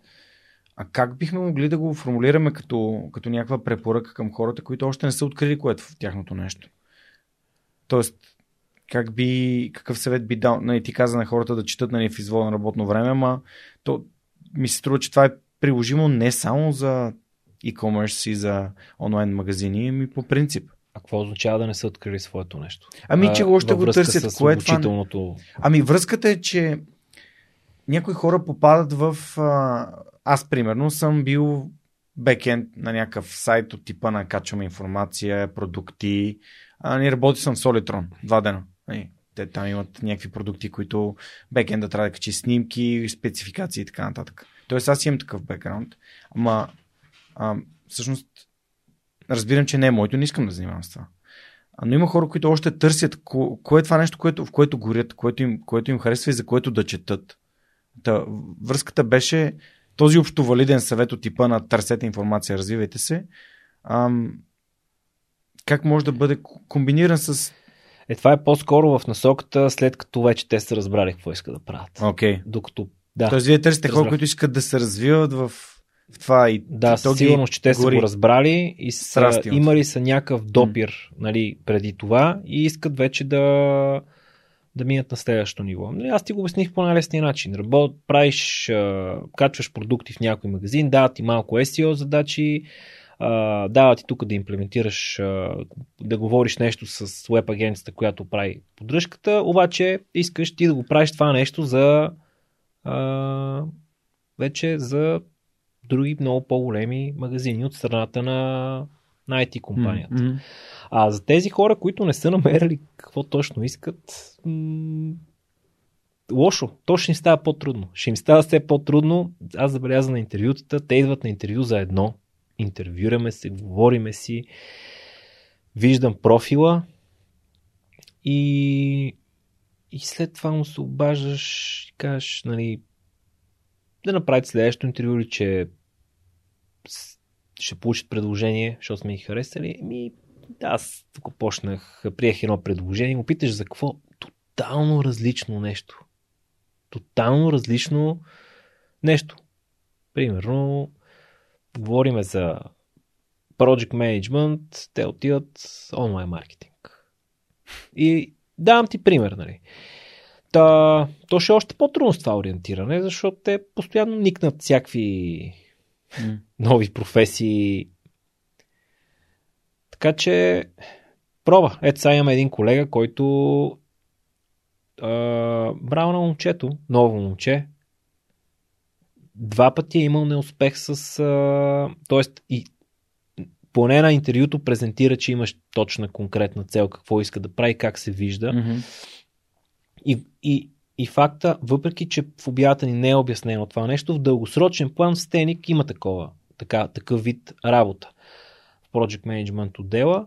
А, дали случайно го е нацелил, дали не, не знам, нали, но факт е, че предните две работи той доста време е изгубил. Той ми го каза, изгубих две или три години, една работа не става, втора работа не става и пробва и опитва да си гони. Не се е отказал да прави нещо да става заварчик, примерно, или Mm. Става маркетолог. Сега всички стават маркетолози. ние, ние с това се сблъскваме, нали? Всичките са маркетолози, но а, Добре, всъщност нали, този процес е труден, защото има хора, които наистина много разчитат на това да имат а, работа и да получават заплащане. И сякаш, сякаш не могат да вдигнат поглед и да кажат, ами това не е това, което искам да правя, защото не се чувствам окей. Okay.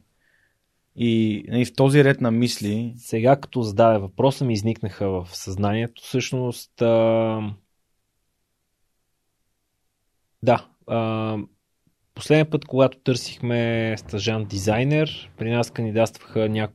Тоест, кандидатстваха доста хора, но имаше имаше няколко и за дизайнер, и за стажант фронтенд. И всъщност имаше хора, които бяха много готини, читави хора, които си работеха някакъв вид друга работа. На заплата взимаха си някакви пари, но интересното е, че а, тези хора не са готови да направят компромис. Тоест, те искат да взимат някаква заплата, с която, т.е. те взимат заплата, с която се издържат. В следващия момент обясняват, ами то е много трудно да се пробие в IT фирмите. И в следващия момент а, не са склонни да направят стаж, който да е с а, съответно по-малко възнаграждение, защото както казано по-цинично, нали, той трябва да заплаща на той, дето го обучава, нали, а не обратното. Нали? А, Не.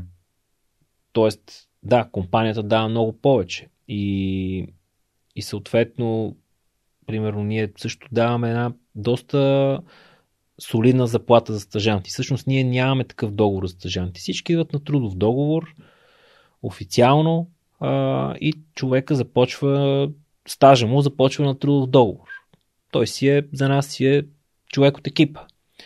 А, но факт, не би следвало той да получи толкова, колкото, примерно, ако взима а, някаква стабилна заплата. Човек трябва да измисли да направи някакъв компромис. Хем е трудно, хем се оплаква, нали, ама то не става, обаче не мога да стартираме нещо по-низко.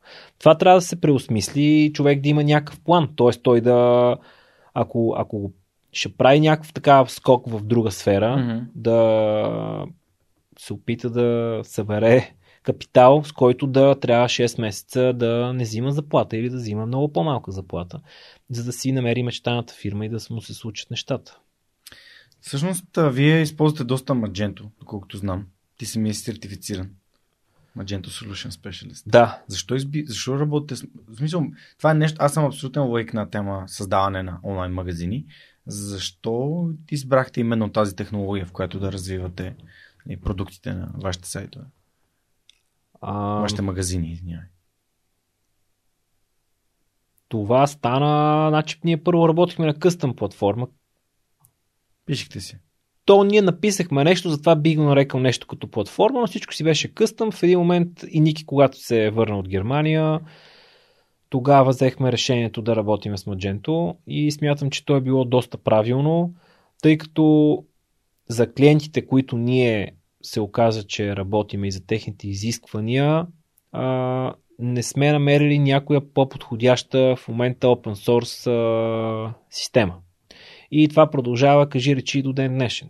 Защото а, клиентите в България, топ клиентите, те са а, те са, как да го кажа, а, достатъчно достатъчно големи, за да им трябва, за да могат да са на Enterprise решение, но и не толкова големи, че да им трябва със сигурност Enterprise решение. И да плащат някакви огромни лицензи. Тоест, българска компания, която продава милиони обороти, хиляди поръчки на ден, няма проблем да е на, примерно, да седи на, да има решение на, на безплатната версия на, на Magento. А, и да се правят с една камара кастомизации, да има интеграции, а, mm. сложни кастомизации и това нещо да върви и да не се срутва на кампании, черни петъци и така нататък. Та, та, та, това решение всъщност отговаря на тези изисквания.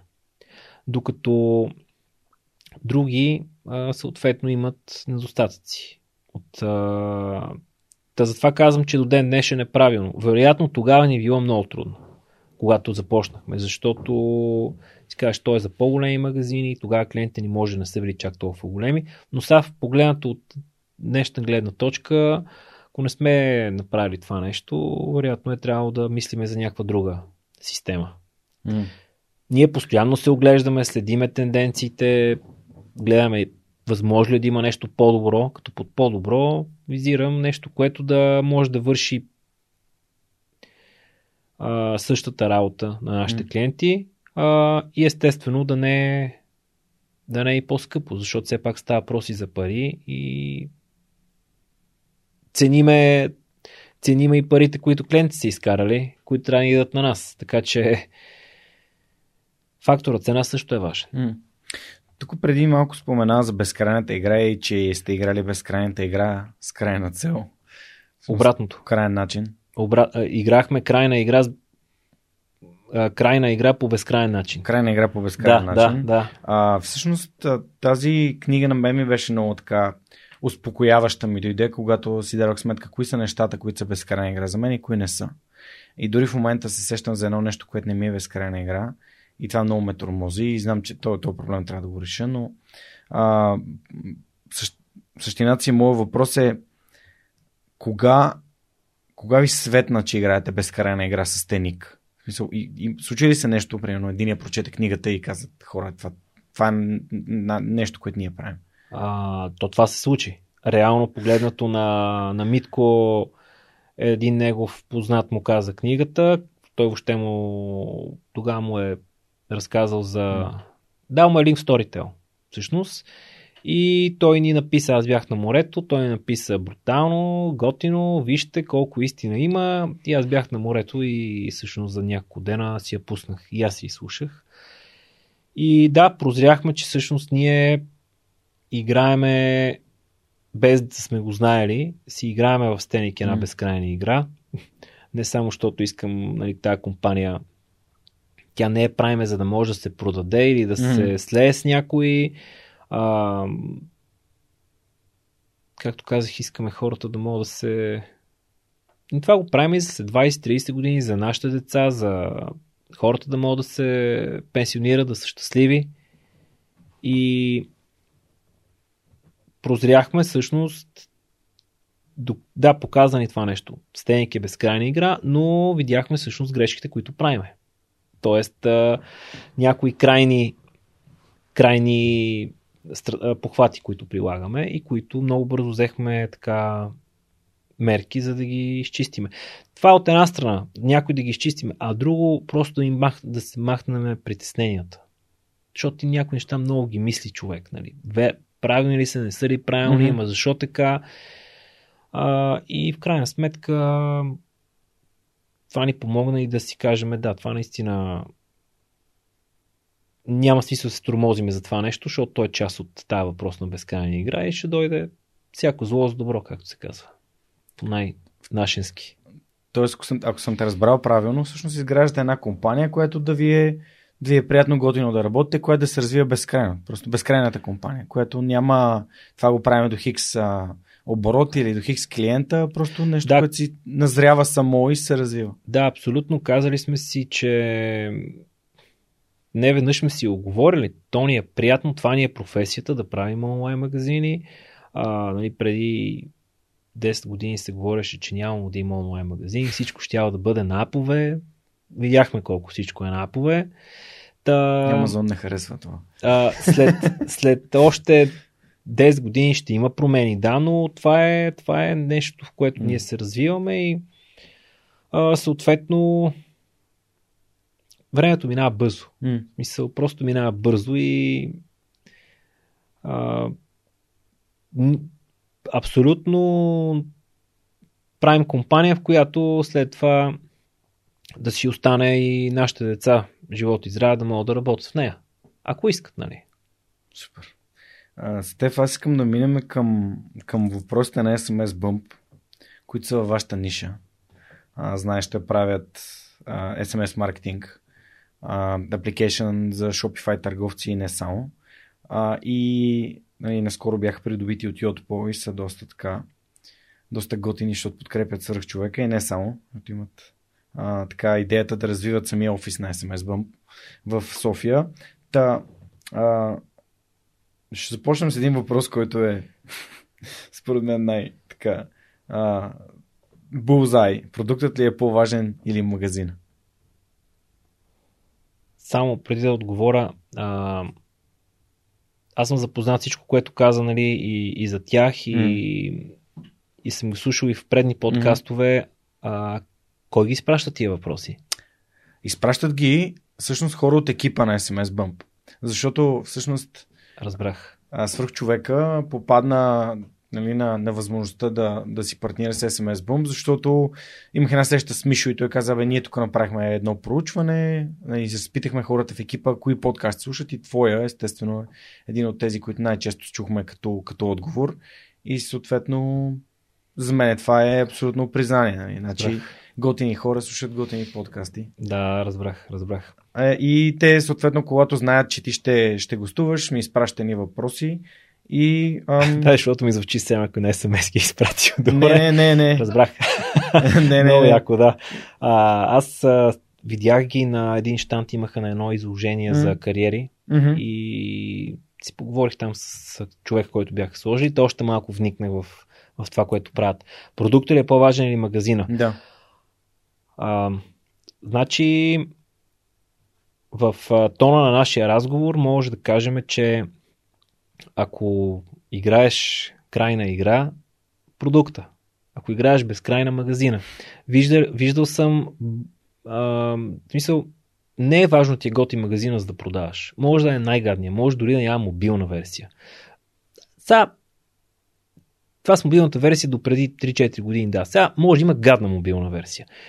И пак да продава. Нали? Но това...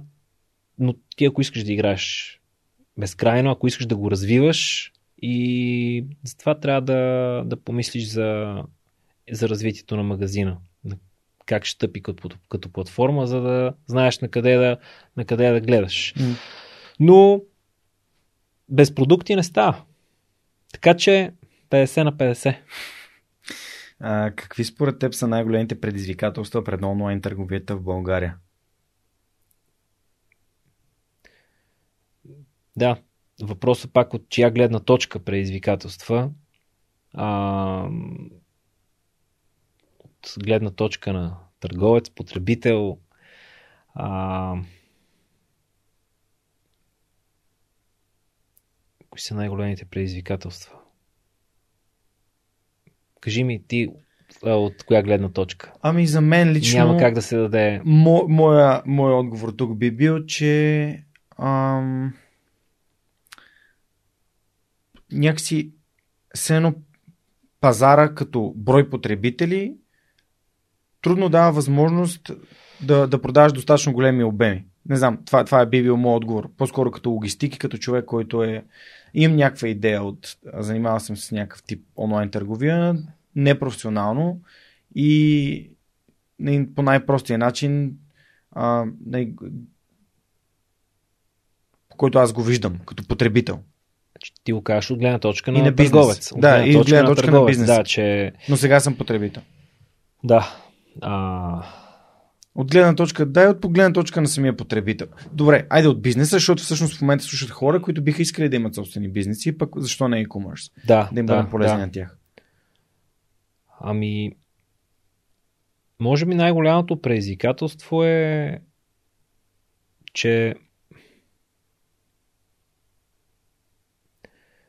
от една страна бих казал, че стартирането на магазин ще става все по-трудно и все по-скъпо начинание. И това нещо, дето го говориха преди колко лесно и бързо е да стартираш и да направиш онлайн бизнес, ми той се явява малко по-скъпо вече от, отколкото да направиш нещо физическо в някои аспекти.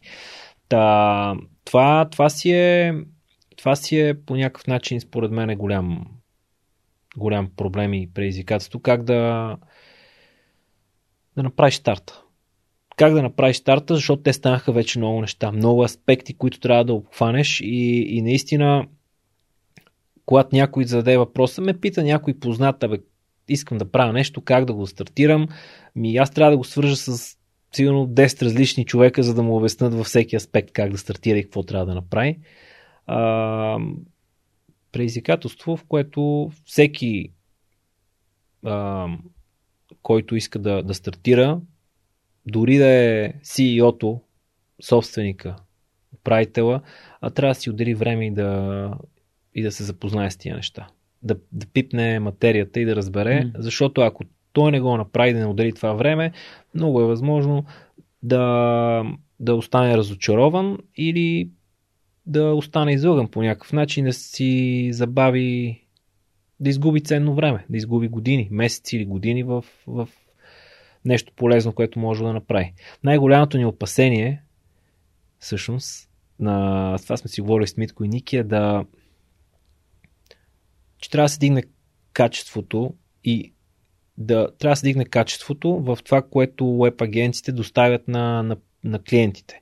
Което е трудно, защото ти трябва да разбираш и техните нужни, да им влезеш бюджетите, те искат пък космически изисквания, а, за да не остават те разочаровани. Защото като остават разочаровани, казват а, о, един път пробвах, втори път пробвах, третия път ще кажа, отказвам се, няма да се занимавам. Нали? Или...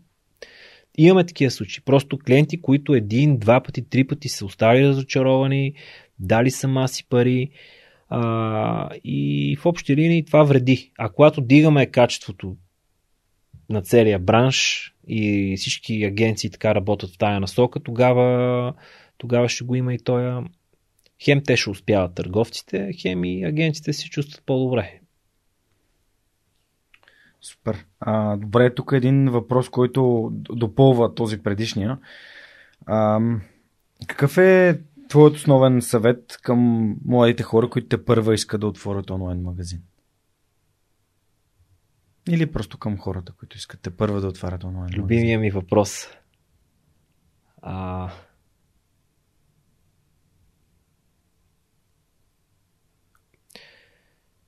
Значи, съвета е да да посетят различни аз съм казвал така, може би да, щом още веднъж ще го кажа, вероятно това мисля. Преди да се стартира е хубаво да се посетат различни събития, на които се говори за онлайн търговия в различни аспекти. И разработка, и маркетинг. А, кар че те на повечето събития имат теми по всички направления и там да се търси контакт с а, лектори, да се търси контакт с хора от публиката, които вероятно са други търговци, които така биха на драго сърце, според мен, споделили от тяхния опит. Да си оплачат мъките, да, да си кажат нали, хубавите неща, в общи да се събере информация, а, за да се разбере а, после в кои неща на този въпросен човек, който стартира са му ясни, кои не са му ясни, по неясните да прочете още малко информация а, и да е подготвен.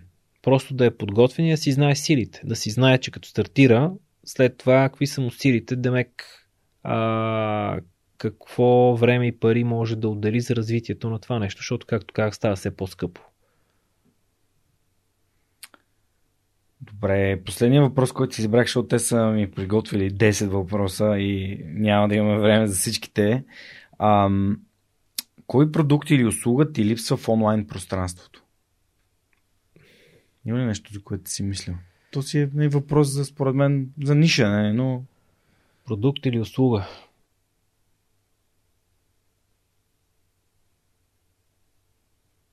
Ми, аз а, на практика съм ставам все по-редовен и все по-редовен потребител на онлайн магазините. Тоест аз като цяло, това, че разработвам онлайн магазини, mm. има неща, които обичам да си купувам онлайн, има други, които не, не обичам да си ги взимам онлайн и на практика аз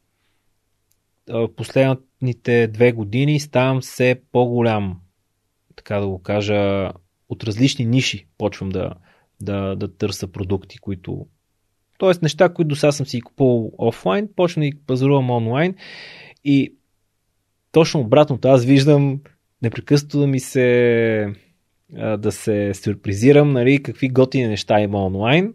А, така че, може би е далече момента, в който ще установя, че нещо ми липсва. Специално на мене. Mm. По-скоро съвета тук би бил на хората е може да са в моята ситуация. Да не са осъзнавали колко много неща може да се намерят онлайн и да е по-лесно да си ги набавиш. Не говоря за пари, нали, достъпно, защото нали, всеки онлайн по-ефтино. Не, говоря по, по-така лесно да се случат нещата и с повече логика. Така че не спирайте да търсите. Добре, в този контекст вече ти като каза, а, че обичаш да пазаруваш онлайн, кой е твой любим онлайн магазин? Любим онлайн магазин. А...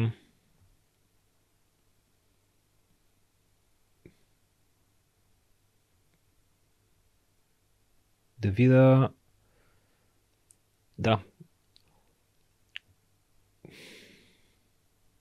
Ми, честно казано, много труден въпрос. Кой е любим онлайн магазин?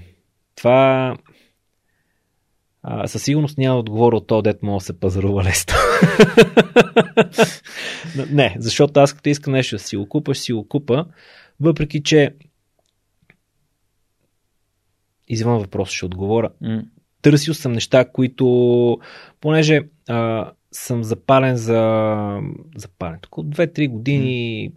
ползвам разни различни такива супер храни, mm-hmm, супер измислени храни mm-hmm. и някакви, те не са добавки. Те си растения, нали, които си слагаш шейко, меко и ми се е налагало няколко пъти да търся по-странни неща и попадам на, попадам на магазини, които не се случват нещата. Наистина попадам на кофти магазини.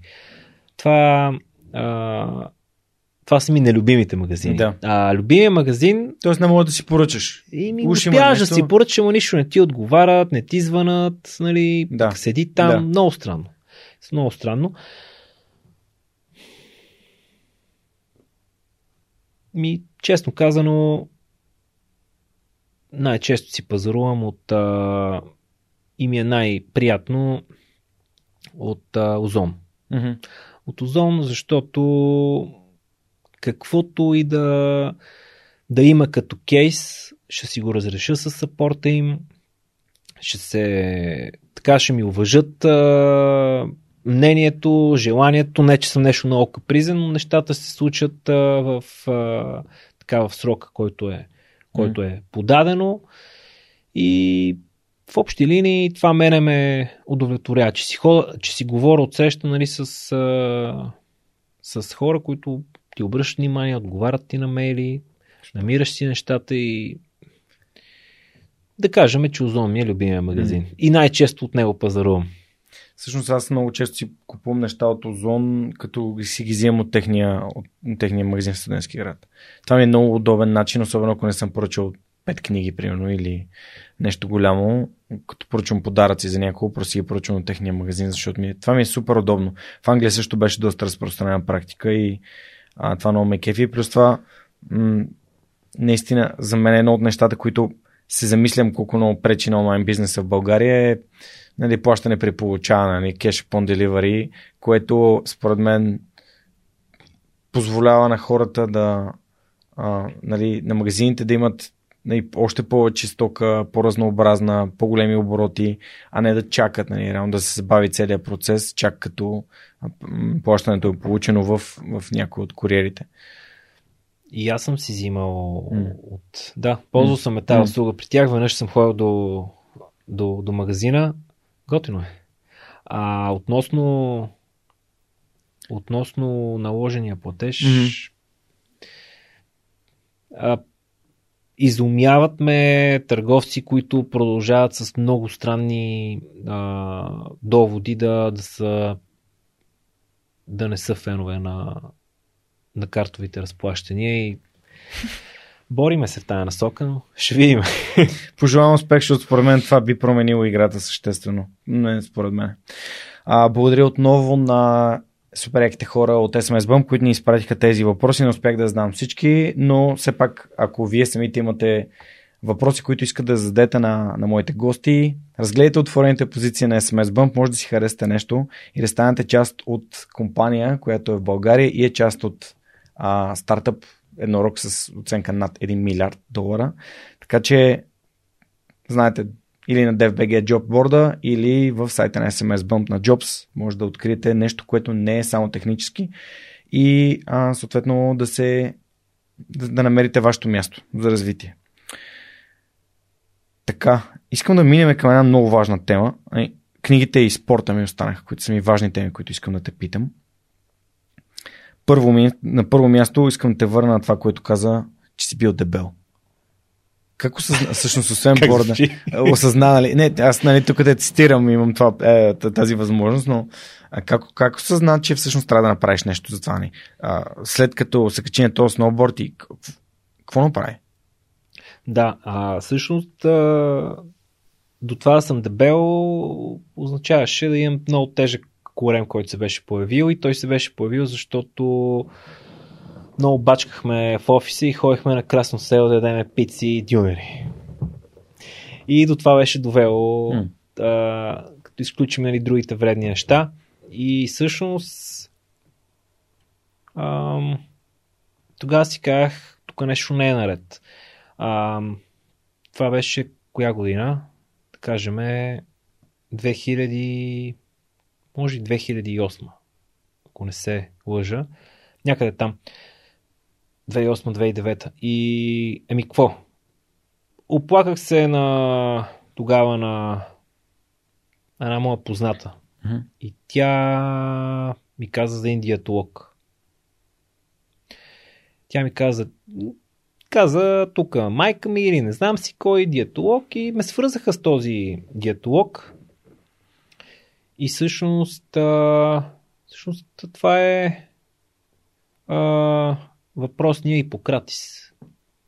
Малко ли много да го споменем, защото така, Така има А, конкретика. а, благодарен съм му на някои от нещата, които ми отвори, които ми отвори очите. То, нали, той а, гърка Ипо, който в крайна сметка ме вкара в ред. Ако не друго, вкараме в, в ред, обясни ми какво да ям, какво да не ям. В смисъл, то беше много просто. Цялото нещо а, и включваше по-малко храна, риба, салати, пирешко и в общи линии това беше два пъти седмицата въглехидрати и неделя свободен ден. Казвам ги в подробности, защото и на тебе ти е интересно. И всъщност за 2-3 години успях да, така да, се, да се вкарам в форма, като след това почнах, си спомням, даже той ми го беше припомнил веднъж години след като си бяхме видяли, че съм бил почнал да ходя и на фитнес и ме бил мерил, да ми дал диета и за М. качване малко, което го бях забравил. Но това беше така първото да се вкарам в, в, в форма. А, тук говорим за някакви порядъка на от 90 кила на 80 кила. Нали. Не е нещо по-драстично, но тежеше те основно корем. А, и след това, след това преди 3 години, преди 3 години а, жена ми Ирина а, по нейна линия ме запозна с а, с една жена, която аз наричам шаманка или нещо като Мгм. шаманка. А, та, там отидох на... Тя ми записа час, всъщност Мгм. тя се записа и за нея час, само дето, понеже там се чака супер много време и не знаеш кога ще дойде твоя ред. Мгм. Тя имаше личен ангажимент, който нямаше как да отмени. Тя не влезна в часа, но аз към нея. Щом си ме записала, знаеш как се жените, какво ще кажеш, що не отида. така че, към аз, нека, интересно ми стана. Интересно ми стана, защото чух, че си говоря странни неща отвътре, хората, които бяха там малко така. И, и всъщност тя ми направи, ме откликна, отка, открехна ме на а, по-здравословни и балансиран начин на живот. Да не, да не казвам по-големи mm. някакви крайности. И аз а, от 2018 ноември, значи сега скоро ще стана 3 години, за в рамките на година минах на първо направих някакви тежки 45 дни. А, яко детоксикиране, изчистване, mm. без алкохол, без нищо. И след това си продължих така на един а, полувеган режим. Така да го наречеме. Казвам полу, защото чат-пат а, вкарвах някакво месо и много рядко някакво млечно. Mm-hmm. Та, това нещо продължи така известно време. После може би загубих ритъм за малко, но аз пак а, се виждах там, защото без да се видиш човека си mm. поговори с някои неща, не става нали, да ти вдъхне mm-hmm. доверие. И реално аз вече тогава от 88-9 кила станах 75. И се почувствах а, на, като на 20 няколко години. А реално, когато бях на 25, се чувствах на 55. А, а, а сега, като съм на... Тогава бях на 35, 6, сега 7, се чувствам 20 няколко години. Супер свежарка.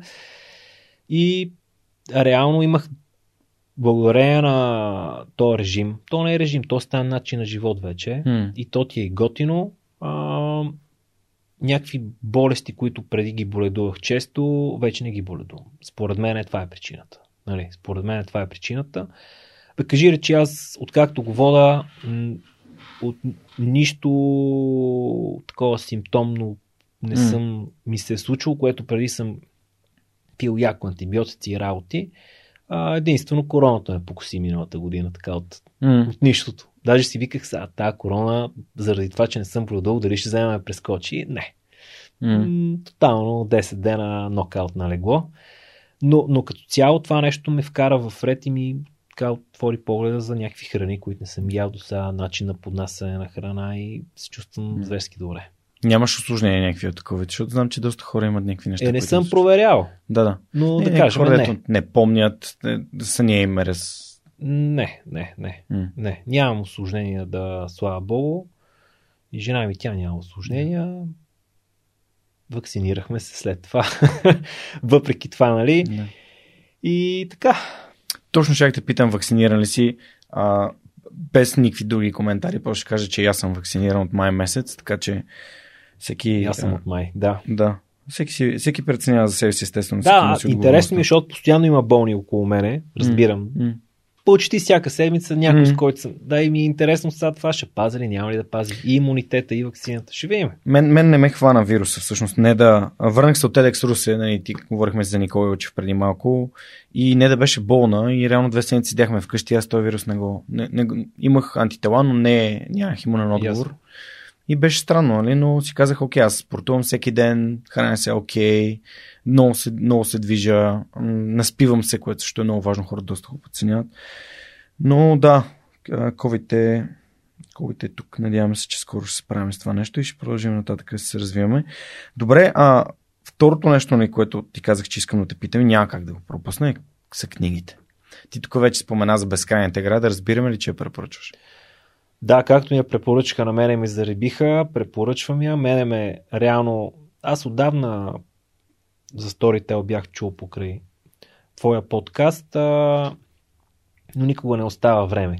Нали? Це е нещо друго, а имам и друга купчина книги, дете седи до мене, дете трябва да се прочете и трудно се достига до нея заради всякакви ангажименти, но той като написа Митко едно такова кратко резюме на имейл. Бам. Това, това, това. Много ме зареби. Регистрирах се и я изслушах. Така че да, препоръчвам я и съответно заедно с тази книга, нали, сега трябва да се прочете и тази за защо. Да, и това е.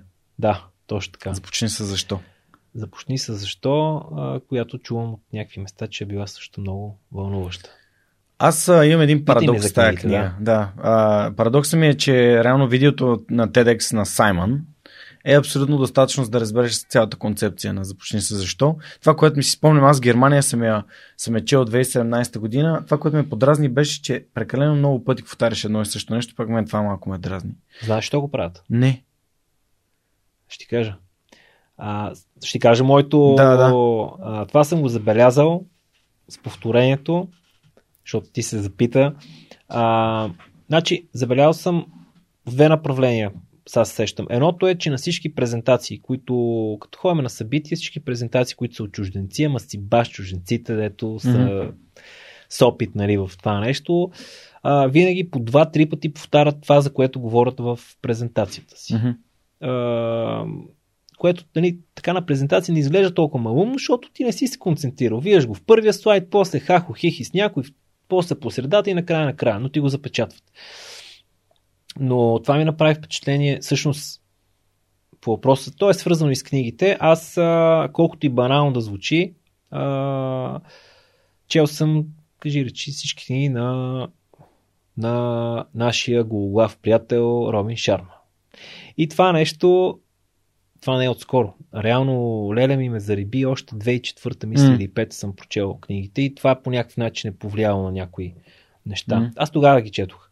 А, то период за 5-6 години поизчетох и всъщност ми беше интересно да, що се повтарят толкова нещата и защо са толкова популярен този Робин Шарма. И 2012 отидох в Америка.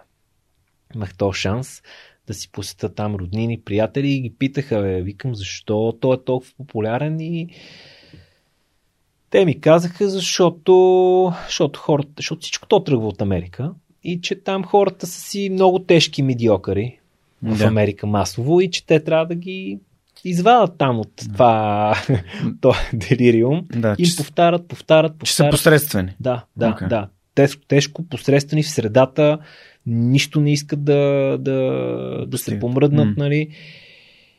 И то това е. За, за това се повтарят всички тия неща. И за да има пълнеж. Аз така М. си отговарям. М. То, нали, за да се набие от една страна, от друга да има и пълнеж. То в един момент да ти М. се... Свърли ли се смислено моя, моето разсъждение? Не, струва ми се абсолютно смислено и, и, го, и го разбирам. Ам, да, тук ме, ме подразни ме, че той дори някакви цели пасажи повтаряше, което мен, мен ме разказва една история, примерно за, за Стив Джобс, след това повтаря след а, 20 страници пак, нали, цялата история. Ми, ви сега, то го има и момента, че а, ако тези книги се пишат за хора, които са медиокъри, примерно, а, те не са за тебе. Тоест, прочети резюмето, прочети там малко, две-три страници, mm. хванеш концепцията и чети нещо друго. А, това иска да ти го кажа, ти вероятно ще ме питаш, не питаш всички препоръчите, книги и Мгм. така нататък. А, то в, в всички книги, които са за лидерство, Мгм. менеджмент, а, личностно развитие, то пише едно и също. Да, да, така е. То пише едно и също. Ама и- безкрайната игра, видиш ли как изпъква на този фон. Там не пише едно и също. Е, защото сме чели скоро. Но, но да, реално там е по-различно. Там е по... Това, това наистина е така. Но, но в повечето случаи те се преплитат разни Мгм. истории. Четох една книга за Япония. А, там също говорят неща, които вероятно тези американските писатели са ги взели от, Мгм. от а, изтока или обратното. Всичко е някакъв микс, което е готино, защото когато искаш ти да... Много ми е странно някакви конференции и някой, примерно от лекторите, казва някаква книга, която е от абсолютно тривиалните книги, които дори да цъкнеш топ 10 книги за лидерство и М. ще излезнат. И хората, как беше книгата, може ли да ми я кажете, чакай да запиша. Към човек, ти ако, нали, а, не, не можеш да цъкнеш и да ги видиш тия неща, чети, чети, чети, те, ти ще достигнеш до тях. Нали, аз, то дори да прочетеш тая книга или две или три книги, ти няма да ги запомниш тия неща, няма да да ги прилагаш в ежедневието Да. да. в практика. Ти трябва постоянно да си подклаждаш нещата и да преоткриваш така неща, които си забравил. Защото те книгите не ти казват нещо, кой знае какво ново в някой случай. Те те по-скоро ти изкарват а, в съзнанието неща, които ти си знаел, чел си някъде, чувал си, преживявал си и, ти- и ти дава сигнал. Да. Ги Да, свързват. сигнал, дай да го, да го това е добре, дай, ще, ще го прилагам, ще живея по този начин, ще следвам тази идея, нали. И така, то е като нещо, което постоянно трябва да се полива. Продължи с книгите, моля те. А, Знаеш, че те, те питам за това. Всъщност, кои са книгите, които би искал да препоръчаш в подкаст? Като един слушател. Ми аз а, направил съм си списък, кои книги съм прочел тук в, в някакъв аспект, нали. По-скоро, ако мога да дам някакви насоки, защото аз какво означава да препоръчаш? Една може да ми е интересна на мен, друг може да му е интересна на друг. Както един ресторант. Може там да ми е много вкусно. А, но това, което мога да кажа, че в началото, когато правихме фирмата, аз съм чел Робин Шарма и Дипак Чопра. Mm-hmm. Това, е, това са книгите, значи там десетина книги, примерно съм изчел. А, и съм чел също нищо, че правим онлайн магазини, съм чел за маркетинг, реклама и HR. А, моят съвет е а, да се четат да се четат книги, да се комуникира с хора, които са извън твоя извън твоята сфера, в която ти работиш или имаш фирма или Мгм. каквото правиш. Нали. Тоест просто да, да търсиш различен вид а, знания, защото това по някакъв начин те инспирира. Така мисля. А, Аз това правим и свърх човек. да, точно така. Така че реално, да, свръх човек е готино, защото ако нямаш а, умен човек, с който да си поговориш, може да си го пуснеш и реално си избереш от 200 и колко епизода. 261. Ти го каза, да. Значи от 260 си избереш и да си говориш с умен човек. Да, този един епизод е с мен. Дето го пропусна. Ясно. да, да. А, така, друго, което а, е полезно, М. са биографичните книги. Мгм. Значи, чел съм книгата за, примерно, за Nike, за Путин, за Арнолд Шварценегер, за Амазон. Всяка от тях ти дава, дава по нещо, което така може да си го вземеш и да те мотивира и надъха. Така, има една книга, която а, не знам дали е споменавана в подкаста. Тя е подарък от а, Митко, братовчет ми. Mm-hmm. Той ми подари а, на Бенджамин Франклин. Биографията. Споменава А, а... два пъти. Съветите, О, мислите за парите Окей. и за живота и за късмета. Не е биографията. Една тънка книжка. Окей. Ето нещо ново, евентуално. Дано да съм допринесъл Да, с да, да, моя определено. беден а, книговен. А, това са, тя е една малка книжка, не е биографията, която има брутални, яки съвети на а, на английски и на български. Само ето английски е такъв, М. не съм английски филолог, Да. за мен си е като древноанглийски. А, Да. писан с странни думи по странен начин. Нищо не разбирам от, от тях, но, но на български са добре преведени. Брутално е, може да си го пъхнеш в колата и винаги като чакаш някъде за нещо, е така си вадиш и да си припомняш. Уникални, уникално е. Аз имам любим цитат на Бенджамин Франклин. Early to rise, uh, early to bed, early to rise makes men healthy, wealthy and wise. Нали? Ранното ставане, ля, ранното лягане, ранното ставане правят а, нали, човека а, здрав, умен а, и мъдър. А, здрав, а, богат и, Точно така. и мъдър. Точно така. Той има, това му е примерно, този от цитатите му е в една от категориите. В тази категория, примерно, има още цитати от сорта на това, че а, по-добре да си легнеш гладен, отколкото да си легнеш с дълг. Нали? Ако, Мгм. Защото той говори като цяло за бедността, нали? Мгм. за а, това, че така, за, за скромността, за уважението към парите, най-вече свързани с, с парите и с, също така и с успеха, но тя, тя е много готина. А, Във връзка с подготовката има още един цитат, който много често ползвам. By failing to prepare, you're preparing to fail. Проваляйки се да се подготвиш, се подготвяш да се провалиш. Пак на, на Бенджамин Франклин. Но не съм, а, всъщност тези цитати са ми попадали просто и със сигурност ще, ще разгледам книжката. А и между всички книги, които препоръчваш ти и другите гости, ги има в регистъра на свръхчовека. Ясно. Така че ако някой не знае къде е регистъра, може да ми пише и да остави коментар под, дали под епизода или някъде другаде, за да му изпратя линкче към а, място, където съхраняваме всички препоръчени до този момент книги.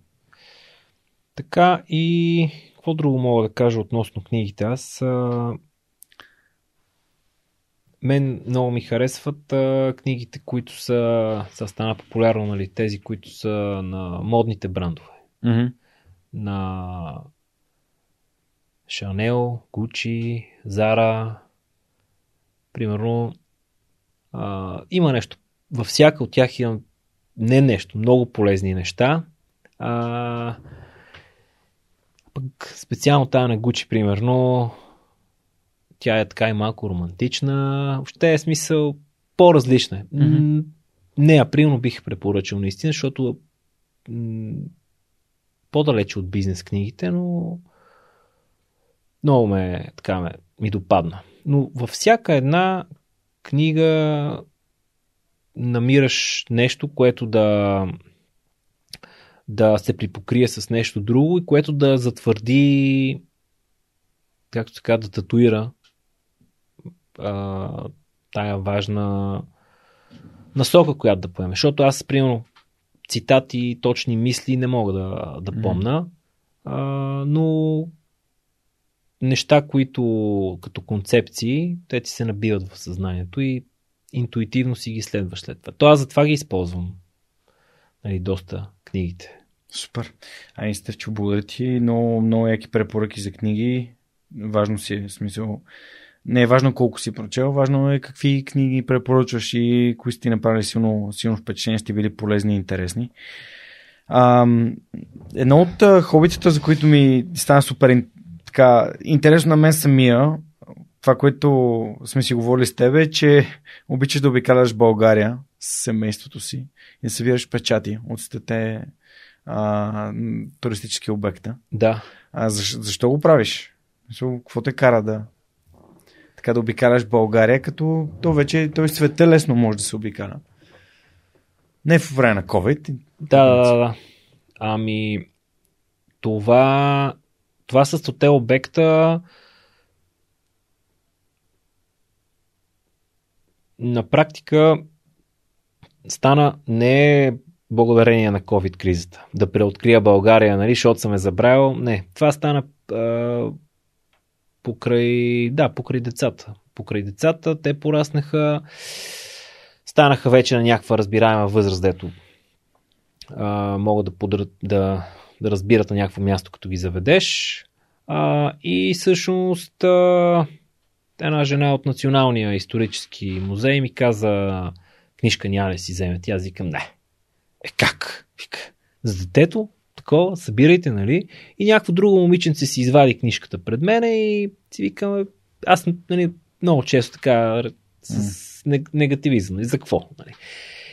И, и, и после се сетих, че т- купих книжката, а, видях обекта, аз тогава не знаех всъщност кои обекти са вътре, Мгм. всичките. А, после установих, че аз съм бил на ужасно много места. И не съм знал за това нещо и не съм взимал печати. Та това ме... Печати и марки. А, това ме мотивира да, да, си ги, да си ги обиколя и всъщност сетих се, че да, и баща ми ми беше казал на времето, че той имал книжка и той е събирал печати. А, да, това като наследство, нали така, не може да... Смятам, че, че е редно да, да продължа. Не е успял да събере, М. кажи речи нищо. А, и съответно аз, Ирина и двете деца започнахме да си обикаляме. Не на всички места има усп- успяваме четиримата да отидеме, а, но примерно а, когато сме четиримата е по, определено е по-готино. Чар има и когато сме четиримата, чар има когато съм с едно от децата, когато е с две децата, когато сме сам с двете деца, примерно е а, малко по-тегаво, но, но е. сме го правили. Но сме го правили, ходили сме заедно на, окол, на, на околчица. Mm-hmm. Само с... Те тогава са били на, на колко? На 4 и на 6. А, малко се поразходихме горе. А, да сме обикаляли. А, единия на 5 го заведох на Черни връх, на 6 на Мусала, а, на 7 отидохме на Ком, четиримата. И благодарение на Ирина успяхме да достигнем, защото се оказахме а, тотално неподготвени от към това, че беше май месец и имаше Сняг. едно място с сняг, брутален вятър, но, но успяхме и а, трябва да се, да се калява този дух. Мене е имало кой да ме води Mm. като малък на Витуша, когато съм бил на някъде 15 на години. Mm-hmm. В квартала имаше едно момче, което ходихме горе, катерихме се, напивахме се с вино и стъркарахме надолу. И после в студентските години други неща са ме влечали явно и съм нямал такъв контингент от хора, но винаги е било заложено в мене. А, и опитвам се, качвам а, всеки обект го качвам във Фейсбук с печата, с снимка, а, с цел да зариба повече хора, защото смятам, че това може да помогне на, и на туризма в България като цяло и да разберат някакви неща. Да смятам, че чак патриотично, не знам, нали, но за мен, ако се зарибат повече хора и обикалят, не си седат на задниците в къщи събота и неделя, макар че то е по-готино да се обикаля през седмицата, защото М. събота и неделя е мърмалат почти навсякъде. А, има много, много готини, много готини места. А, и тук наскоро всеки път на то става малко като мания, кога ще ходиме, да събираме още и така нататък. А, но установих, че трябва малко по-изи да се наслаждаваш на нещата, когато всяко нещо от времето си ще се, ще се случат.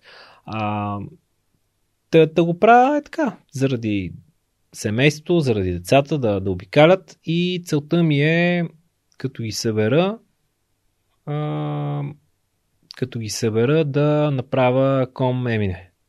Това е много яко. Аз също искам да направя комемине. Да, това ми е мечтата. Мислих, че тъй като за да го направя трябва един месец да ме няма. Две седмици. Става. Добре. А, добре, между две седмици и четири седмици да ме няма, а, което няма как да стане а, в да, да остава нещата и в работа, и в семейство. Mm-hmm. В момента, като пораснат и си мисля, че ще дойде прекалено скоро, защото много се бяхме застили с печатите. Примерно имаме в момента 46. Но, но после дръпнах една ръчна и видях и, че те няма как да, да се случи толкова лесно неща. Така че се надявам тук 2, 3, 4 години да, да минат, пораснат и децата, за да мога и аз да така на жена ми да ни е тежко, нали, тия 4 седмици. Ще ти пратя един път епис на мой много близък приятел, който направи комемине от втория път. Първия път го прибирах от Витиня. А, пътепис е много интересен. Към 120 страници е, буквално като книга е. Много, много интересен. Как, а, няма ти го развалям, но реално два дена губи, защото си губи документите и ключовете от М3-ката. Падат в един храст се връща ги търси и ги намира. Много, ам, ти, ти ще се казва печагата, е страхотен. Просто този път е, е златен. И аз също искам да направя коме мине. Някакси искам да, да остана сам с мислите си някакво време. И да, да направя тази. А, ти можеш да останеш сам с мислите си, като И в отидеш и на Витоша, Да, нали? но Аз си мислите Си вчера бях с мислите, Да. се качих на златните мостове да събера малко свежи лъчи, ама там не знам... Да, ти си сам, но, но и не си сам. Ти трябва да си в група, нали? Защото това сам да тръгнеш, за мен си малко а, по-рисковано.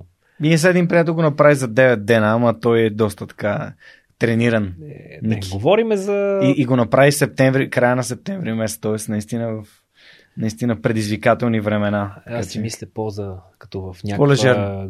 Не лежерно, но... Не, не, не, в никакъв случай не лежерно, но по-скоро за няколко човека да, да Ага, има група. Okay. Макар, че съм сигурен, че ще има изостанали, отказали си в един момент. Винаги има. Това, което съм слушал като истории, накрая финишира един, пример. Да, еми, А, де. Добре, а аз в началото на разговора загаднах, че ти си един от хората, които подкрепят свърх човека и за което съм ти признателен и ти благодаря. Даже беше изненадващо за мен, но явно сега ти като ми разказа за това как подкаст си видял в него интересни неща за себе си. А, защо, защо реши да го подкрепиш? Едно време преди 4 години, като започвах Patreon страницата 2018 на 4 години и половина, хората бяха ми, то това безплатно съдържание, то никой в България няма такава култура, никой няма да го подкрепя. Всъщност, ти какво те, какво те накара да... Ами, накараме всъщност а, няколко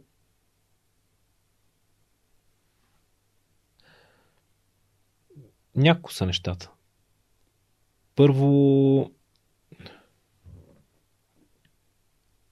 разбрах, че може да се подкрепя не от сайта ти, а по-скоро от това, че накрая казваш. А... Някой искате да подкрепите. Казваш нещата, което не. очевидно аз имам нещо заложено в себе си да, да, да ги карам нещата до края, не да, чао, приятно ми беше, бам. Край, нали. Та, та, Оттам разбрах, че се подкрепят. И дали първия път или втория реших, да, я видим кои са тия па хора, защото почна да изборяваш някакви хора и дали някои от първите имена ми се стори познато. А, не си спомням. И след това чух. А... Да, чух познати имена от хора mm. от бранша, нали, които. Но те не са ми близки толкова. Познавам ги от покрай работа, както и те мен. А, които те не могат да ме мотивират толкова. А, един, а, а, един мой познат, което име чух, което е по-така запомнящо си, надали има друг такъв. А, и после мислих, що па той, примерно, а, те подкрепя. Не знам, познаваш ли го, не, няма значение. Познавам ги всички. А, и той си казах, а, ми сигурно, защото пътува далече, работи далече, сигурно си слуша някакви неща.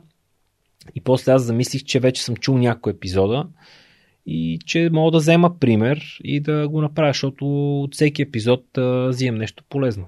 Взимам нещо mm. полезно, приятно ми е и и затова го направих. Mm. А, смятам, че да, сега като съм, като съм се ресъбскрайбнах към mm. Stripe оня yeah. ден. А, oh, thank you.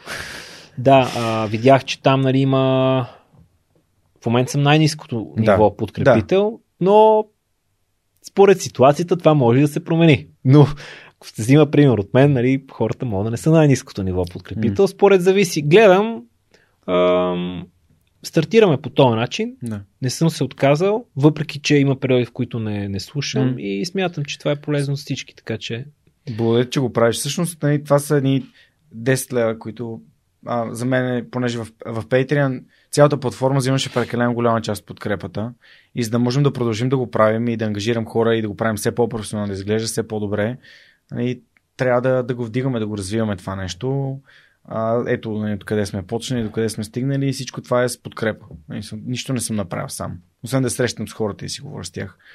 И целият екип, ти знаеш, има 10 доброволеца, които Ана Мария и а, се грижи за сайта, Яница също, а, Нелката ми помага за, а, за различни такива изображения, които правим за цитатите. Моника пише стати, Монката е го тук, знаеш, цял ден ще с мен, за да снимаме и съответно история като тази твоята да, да стига до хората. И, и се радвам, че променяме културата. Тоест хората решат, окей, аз харесвам това, слушам го, искам да го подкрепя, искам да съм част от това общество, защото няколко пъти каза средата, каза в гимназията средата, а после каза за това, когато искаш да се развиеш да общуваш с хора, които са като тебе, когато искаш да спортуваш, като искаш да караш борт, не отидеш сам да караш борт, ами отидеш с приятелите да караш борт. А и за мен средата знаеш, че е много важно, така че ти благодаря, че го правиш. Си надявам хората, ако искат да, ако намират полезност това и искат да са част от общността, просто да отидат на сайта и да цъкнат подкрепи, защото Stripe наистина прави максимум, който можем, нали, съответно да, а, да, да, да получим от, от една така колаборация, а не да даваме една трета за, да, да, ти за измислено ДДС. Което всъщност не, не дължим ДДС, защото сме фундация и както и да е. Но да, ами това беше много, много ценно. Има ли нещо, което, което съм пропуснал да... А, аудиокнига на седмицата не съм препоръчал. А, ще препоръчам аудиокнига на седмицата Човек в търсене на смисъл на, аудио, на Виктор Франкъл. Това ми е новата рубрика с Storytel, в която препоръчам книги, които аз съм а, чел и слушал, защото смятам, че са ценни и биха могли да помогнат на хората. Опитвам се да съм максимално към българските книги.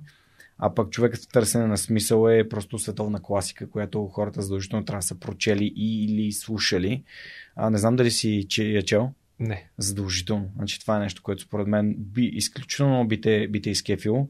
Виктор Франкъл е един а, психолог а, от еврейски происход, който живее в Виена и на когото му предлага да замине за САЩ преди войната. Той отказва, казва, че не може да остави родителите си в Виена, има семейство и деца. И така става, че го вкарват в Аушвиц, карава го директно в Освенцим и той там преживява цяло това време. Последствие той създава логотерапията като част от психологията. Боже. Да. Това нещо слушах една глава в японската книга на Икигай, която сега да. чето. Okay. Същия човек е това. Значи да. за него е става въпрос. Да. Точно за логотерапията говореха. Логотерапията Виж колко е... са свързани нещата да, с. Да. Логотерапията е смисъла. Смисъл, търсенето на смисъла. И т.е. това е човек в търсене на смисъл. И как един човек със силно защо, ето ти го сега Синек пак, може да се пребори, както и Нисче каза, с всяко как защото този човек през цялото време е имал защото да види семейството си и това го е карало отново и отново и отново да става всяка сутрин. И едно от нещата, които няма да ти спойвам повече, но а, супер впечатляващо е как разказват за, за хората, които са отказали. А, тъй като по някакъв начин те си намират цигари, набавят си цигари и цигарите са нещо като пари в, в лагера. А, и как разбираш, че един човек а, се е отказал и, и съвсем скоро ще, ще загине? Ами като го намериш една сутрин да си пуши цигарите. В момента, в който започне да си пуши цигарите, разбираш, че той се е отказал. А и това е наистина изключително силно и препоръчвам на всеки тази книга. Ако вие, съответно, имате любима книга в каталога на Storytel, а много ще се радвам, ако споделите коя е тя в Instagram, тагнете Storytel и свърх човекът, за да мога да ви включа в а, играта за един безплатен месец на Storytel. А пък ако искате просто да пробвате Storytel за две седмици, може да отидете на сайта и да разберете как с, с, а, на лендинг страницата на Свърхчовекът.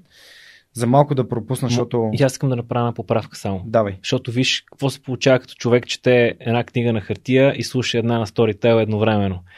А, за логотерапията се говореше не в Икигай, японската книга, а в а, изкуството да не ти пука. Да, на Марк Месън. Точно така, той споменаваше Много там силна. това нещо. А, това е книга, която всъщност я знам още от летищата в Англия, като ходих по някакви конференции и само заради заглавието си мисля, че е супер посредствена да. и не съм си купувал. Просто викам това някаква пълна Да. пълента. И, и също ми я подариха наскоро на български и стори ми се така тъничка, взех я за морето. Брутално яки неща. Силно е, да. Марк Месън по принцип е много як. Брутално яки неща. Аз всъщност си мислих, че та, та, та, затова се обърках, защото едната я слушах, а другата едната я слушам, като се разхождам на Витоша, защото за успокоение. Така, а другата сядам, нали, и си чета. Марк Месън е много, Sorry, много прекъснах. силен. Не, не, на, а, абсолютно няма никакъв проблем. Знаеш, че тук разговорът е автентичен и непринуден. А, книгата също е, сега като даваш тази препоръка, може би ще я препоръчам в някои от следващите епизоди, Да. защото мисля, че наскоро беше озвучена даже Майо Цитиридис, доколкото разбрах. Ам, тънкото изкуство да не ти пука преведена на български или The Subtle Art of Not Giving a Fuck. Точно така. Точно така. И аз мога да препоръчам една книга за Storytel, Давай. малко да развеселя нещата. А, Хари Потър и философския камък. Значи, пусна го като пътувахме Силвия веднъж- Петкова, нали? Да, от Гърция към София. Децата бяха Много делириум. бяха изтрещяла, изтрещяла цялата атмосфера в колата и я пуснах брутално. Той аз се потънах, пренесох се. Аз не съм чел книгата, не съм гледал филма. Потънах, пренесох се брутално и тази актрисата и тя просто чете брутално. Това е така. Яка залекаш. услуга, нали? Да, да, да. А децата, всъщност, а, пускаш ли им аудиокниги? Той си има и детски книжки, които може да им пускаш за... Примерно, дали вечер като си лягат. Ами сега сме на вълна Хари Потър. Пускам им Хари Потър. Ам, Хари Потър е много яка приказка, мен много ми харесва. Малко е скери в някои моменти, малко се плашат, ама, но така или иначе а, на път сме. Да, пускал съм, до, до сега съм пускал от YouTube някакви неща, а, да върват, но сега това го намирам за много, по, много М. по-смислено. Аз така не, че от дълги, дълги години, две-три години ползвам Spotify. Абони, абониран съм, М, така че м. това с Storytel не ми е някакво чуждо са в момента. Да, да. Абониран съм и за тебе, така че Супер. Ами, благодаря, оценявам го супер много. А, добре, ако да, ако нещо се сещаш, което сме пропуснали, говорихме си за Стеник а, или Стеник, а, говорихме си за реално за дядовците и тяхната важна роля, освен това да създадеш бизнес, разбира се, да. а, което си е, си е важно. Ам, много ще се радвам, ако нещата, които сме споделили днес, а, харесали на нашите слушатели и зрители, ни оставят коментар в YouTube, абонират се за свръхчовека или разкажат за своите приятели, защото така това съдържание може да достига до, до още повече хора и по някакъв начин да изпълняваме мисията на свръхчовека, което е променим живота на всеки един човек към по-добро. Поне на един човек към по-добро. Да, радвам се за хубавите думи. Да, така е. Като аз а, оставам на, така, на разположение, ще се радвам хора, които са слушали подкаста и да осъществят някакъв контакт, ако искат да се срещаме или с някакво събитие, което нали, предстои. Най-лесно е някъде, където ще говорим, ще сме лектори. Обикновено дори а, Димитър или Ники да са лектори и аз съм на това събитие или обратното. А, ето такъв пример, нали, има а, беше пред мен а, тия дни Дъбов, който съм го гледал по телевизията и тогава разбрах за него. Не, разбрах от, а, от друго място за кафето му, но самия него го видях по телевизията. След това му слушах подкаста при тебе, защото, защото го гледах по телевизията и ми стана интересно. И онзи ден беше на една HR конференция, а, кариерно шоу Mm-hmm. и имаше мини презентация, където го видях вече по друга форма нали, и да презентира на живо. А, и отиде едно момче, слушах ви в подкаста, така, така, може тук сега да запознаеме. Та следвайки този пример, нали, а, Супер, яко. ако, да, ако някой има желание да си поговорим, ще се радвам.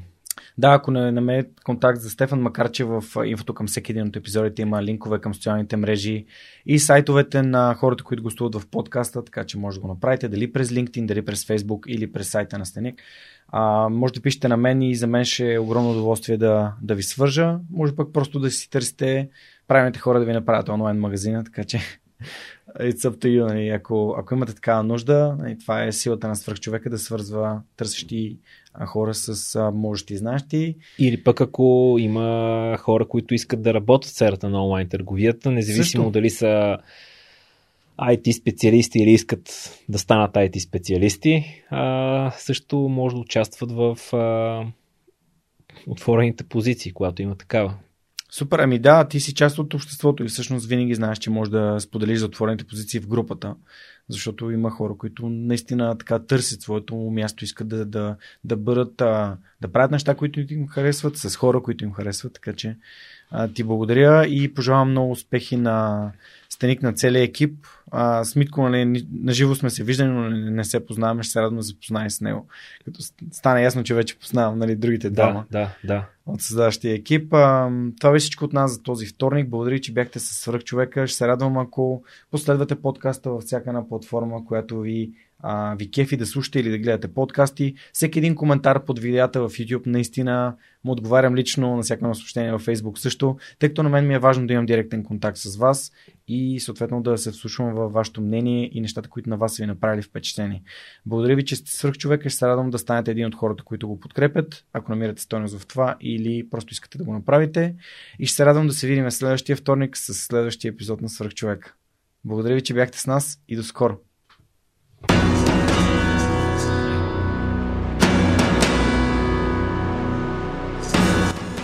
Свръхчовекът достига до вас благодарение на подкрепата и усилената работа на хората от екипа.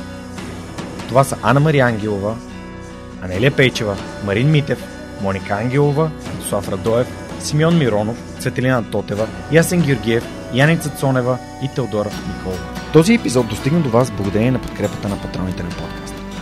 Адриан Голяшки, Александър Александров, Александър Гейне, Александър Гиновски, Александър Киречев, Александър Куман, Александър Силгиджан, Ангел Георгиев, Андрей Грозданов, Анелия Стоянова, Ани Сарамбелиева, Анна Андонова, Анна Радева, Асен Величков, Асен Цветков, Атанас Атанасов, Атанас Деневски, Бисер Вълов, Богдан Дринков, Богомила Трайкова, Борис Тилов, Борислав Борисов, Борислав Дончев, Борислав Сандев, Боряна Георгиева, Валентина Алексиева, Василия Свилев, Вили Енчев, Величка Георгиева, Вентислав Спасов, Весето Купено, Виктор Калчев, Велизар Ганчев, Галин Стефанов, Георги Генов, Георги Димитров, Георги Орданов, Георги Капазин, Георги Малчев, Георги Москов, Гилджан Джебирова, Даниил Петков, Даниел Гочев, Даниел Гошев,